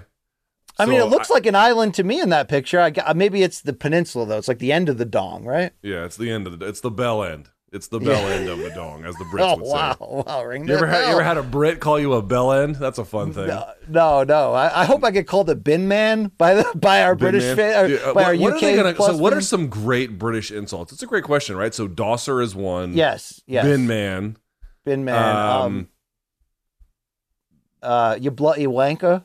Wanker. Oh, wankers. I mean, wankers got to be number one British insult for. uh, But Yeah, like, I when I say that, I mean way, like yeah. to an American ear. Like to an American ear, wanker's pretty good, right? That's not Um, bad. Yeah, but dude, they're gonna, you know, they're Would you take us. up? You know, it, within that dead wrong from JP Luke, it seemed to be an invitation for you to come to his house and, and ride the boat. Let's see how things go in London first. JP is either just the nicest man on earth, or absolutely he's gonna skin us alive, and you know hide our bones in his fucking basement. It's one. Of It's the like, the, is this a Canadian remake of Deliverance, Luke? And this is just a long like trap. Like we're just, you know, yeah, yeah. Good, Luke. Yeah, come see my cabin in the woods, B- bitch. You'll Yeah. never see MK again. Yeah, yeah. So we can. This has been a long play to get you to squeal like a pig. I mean, I, you know, I can say, Luke, while it's disgusting, you know, it's it, it is well a well made plan up to this point. So thank you guys. That's the end of the dead wrong segment. Morning combat at gmail.com. Mikey Morms is waiting for you. All right, say hi to him. Okay, there you go. Uh, Luke, that's our show for the week, and we did want to, you know, shamelessly plug one final time that if you are going to join the Paquettes on this cross Atlantic flight, it does go down February 8th. That's a Wednesday night. King's Place is the venue in the King's Court section of London. It's a podcast festival called Pod Live, brought to you by the Sports Podcast Group. They named us Best Sports Podcast of 2022. Holy crap, right? They put us on billboards in Liverpool and London. Well, we're going to be in London because MK is coming to the UK. 90 minutes of variety and fun. We're going to have some big name fight related fighters, fight related. I mean, this is big. This is pretty damn big. It's big. Okay. We're big in the UK. Who would have thought, right? You know what I mean? This one eighth Irish kid with the Scottish last name who's been adopted by the Welsh and just wants all of his family to get along. Right? My family in Ireland, my family in the UK. If only someone had an idea, Luke. That's really what this live show is about. People are wondering how off the rails this live show is going to be. What can you tell them? Well, there are standards, right? In polite Right? Because, like, for example, like this isn't just like, hey, Luke and Brian rented a venue and we're just going to do our show. We're actually headlining a podcast festival. It's actually their festival, but it's our show. So there are some limits about, you know, BC dropping his dungarees to his ankles and then just Uh, showing. yeah, the I mean. Will BC go hog wild? No. Uh, you know, you will not be, you know, you will not be that level, Luke. But uh, Luke, if the local DA gets removed at all leading up to this, would you consider not going I don't even know what that. What does that mean? For safety purposes, Luke? That's all that means. But no, I'm excited to be there. Uh, this 90 minute show it could be wild. Maybe it'll be boring. I don't know. It's up to you. You got to find out. It will not air live though. I, I hope, Luke, we can put a No. later. so the th- plan is the plan is we're going to record it like in London in the evening there, and then that will air on that following Friday. Uh, Okay, a couple back. days later. Yeah, uh, that's great, and we we're gonna shoot a lot of bonus content out there.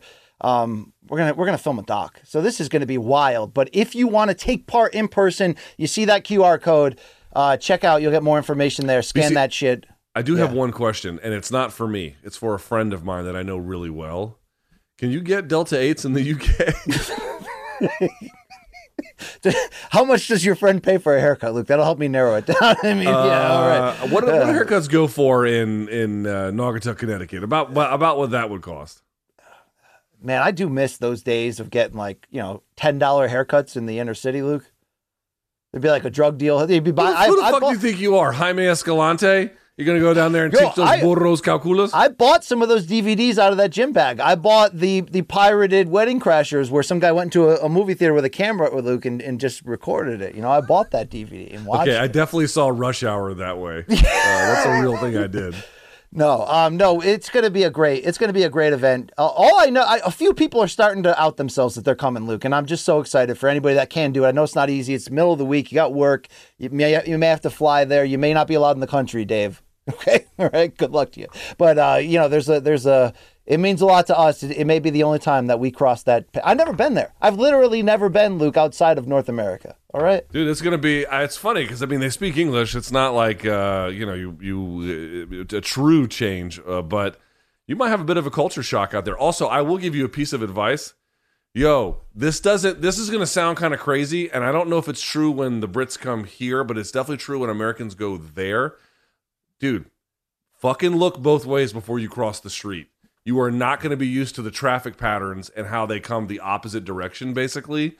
And I, I'm telling you, like, I remember the first time I went, people were like, "Yo, just, just listen to me. Look both ways." There were several times I stopped myself from just getting plowed by a fucking bus by actually making sure to do this number before I did. And I'll tell you, we won't go this time, but in Amsterdam, motherfucker, you have to dodge bikes when you're walking down the street there like you're playing Frogger with your life. It's insane how much just ah, busyness. But dude, I'm the it's it'll be a bit of a culture shock for you, but it'll be Dude, fun. I'm gonna I'm gonna dominate some crisps, Luke.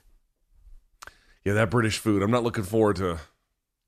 It's shit. I mean, I'm sorry to tell you. Oh, just yeah, don't know okay. This is a It's- bit. You know they're coming for you with pitchforks after Dude, that. you think I'm playing with this? You're about to find out the hard way. I'm not doing a bit. It's not good. I did have people DM me and say, "Can we smoke in the venue?" I was like, "Oh yeah, I'm not. I mean, you know, don't bring your bong." I would say no, but you know, probably not. But yeah, yeah. I had I had a Uber like uh like late last year when I was still vaping, and I, before I got in, I like I hit a couple and then put it in my pocket. He's like, ah, you can just vape in the car, and I'm like, I don't think that's a good idea for either of us, quite candidly. So Uh, is there anything worse than arriving in Vegas completely messed up from the flight, and the old guy taxi like is trying to aggressively sell you on the gentleman's club, Luke, that offers things beyond the scenes that you didn't even think they did, and is like not taking no for an answer, and you're like, dude, just drop me off at the MGM Grand so I can walk through that those, those aisles of hell to get to my room, and it's just you know stop. my, stop my favorite my favorite of of of of Vegas is like at two or three in the morning when you're coming back from the fights and you're done working is seeing all of the shoeless um uh what do you call it girls girls weekends bachelorette parties Yeah. where yeah. they're shoeless and they just look like they've been ridden hard and put away wet you know Oh, okay, okay, all right. I mean, we just no it's an ex- we- it's an expression from Yeah. I I'm got a few saying. expressions I could have said too, Luke, but I'm trying to keep this show up. Well, they look terrible. Is the point I'm trying to make. I, I, I thought about this, BC. If Showtime and CBS came to me and they were like, "Okay, we have a deal for you. You never have to go to Las Vegas again," I might cry out of happiness. I might genuinely like well up with tears about not having to go back there ever again. Yeah, I'm with that. I'm with that completely. Um, what final question from me, Luke? This is not about life or travel or even the UK. Who do you think is going to be the announce team for for slapdick combat? Um, John Morgan on play by play. Would you be down with that? Is he doing play by play? I I don't. I have not heard anything. I'm just trying to fantasy pick the broadcast team for for slap combat. Who I'm gonna um, guess it's power slap. UFC. I'm gonna guess. I'm not doing a bit. It's gonna be UFC fighters who are looking for more opportunities inside UFC, and they're willing to just do this to get ahead. and maybe like Brendan Fitzgerald as the voice. Yeah, something like that. By the way, he, who's great? Like I like Brendan Fitzgerald, but like, boy, you guys involved with the slap league, y'all are do a lot for a check, huh? Do a lot for a check.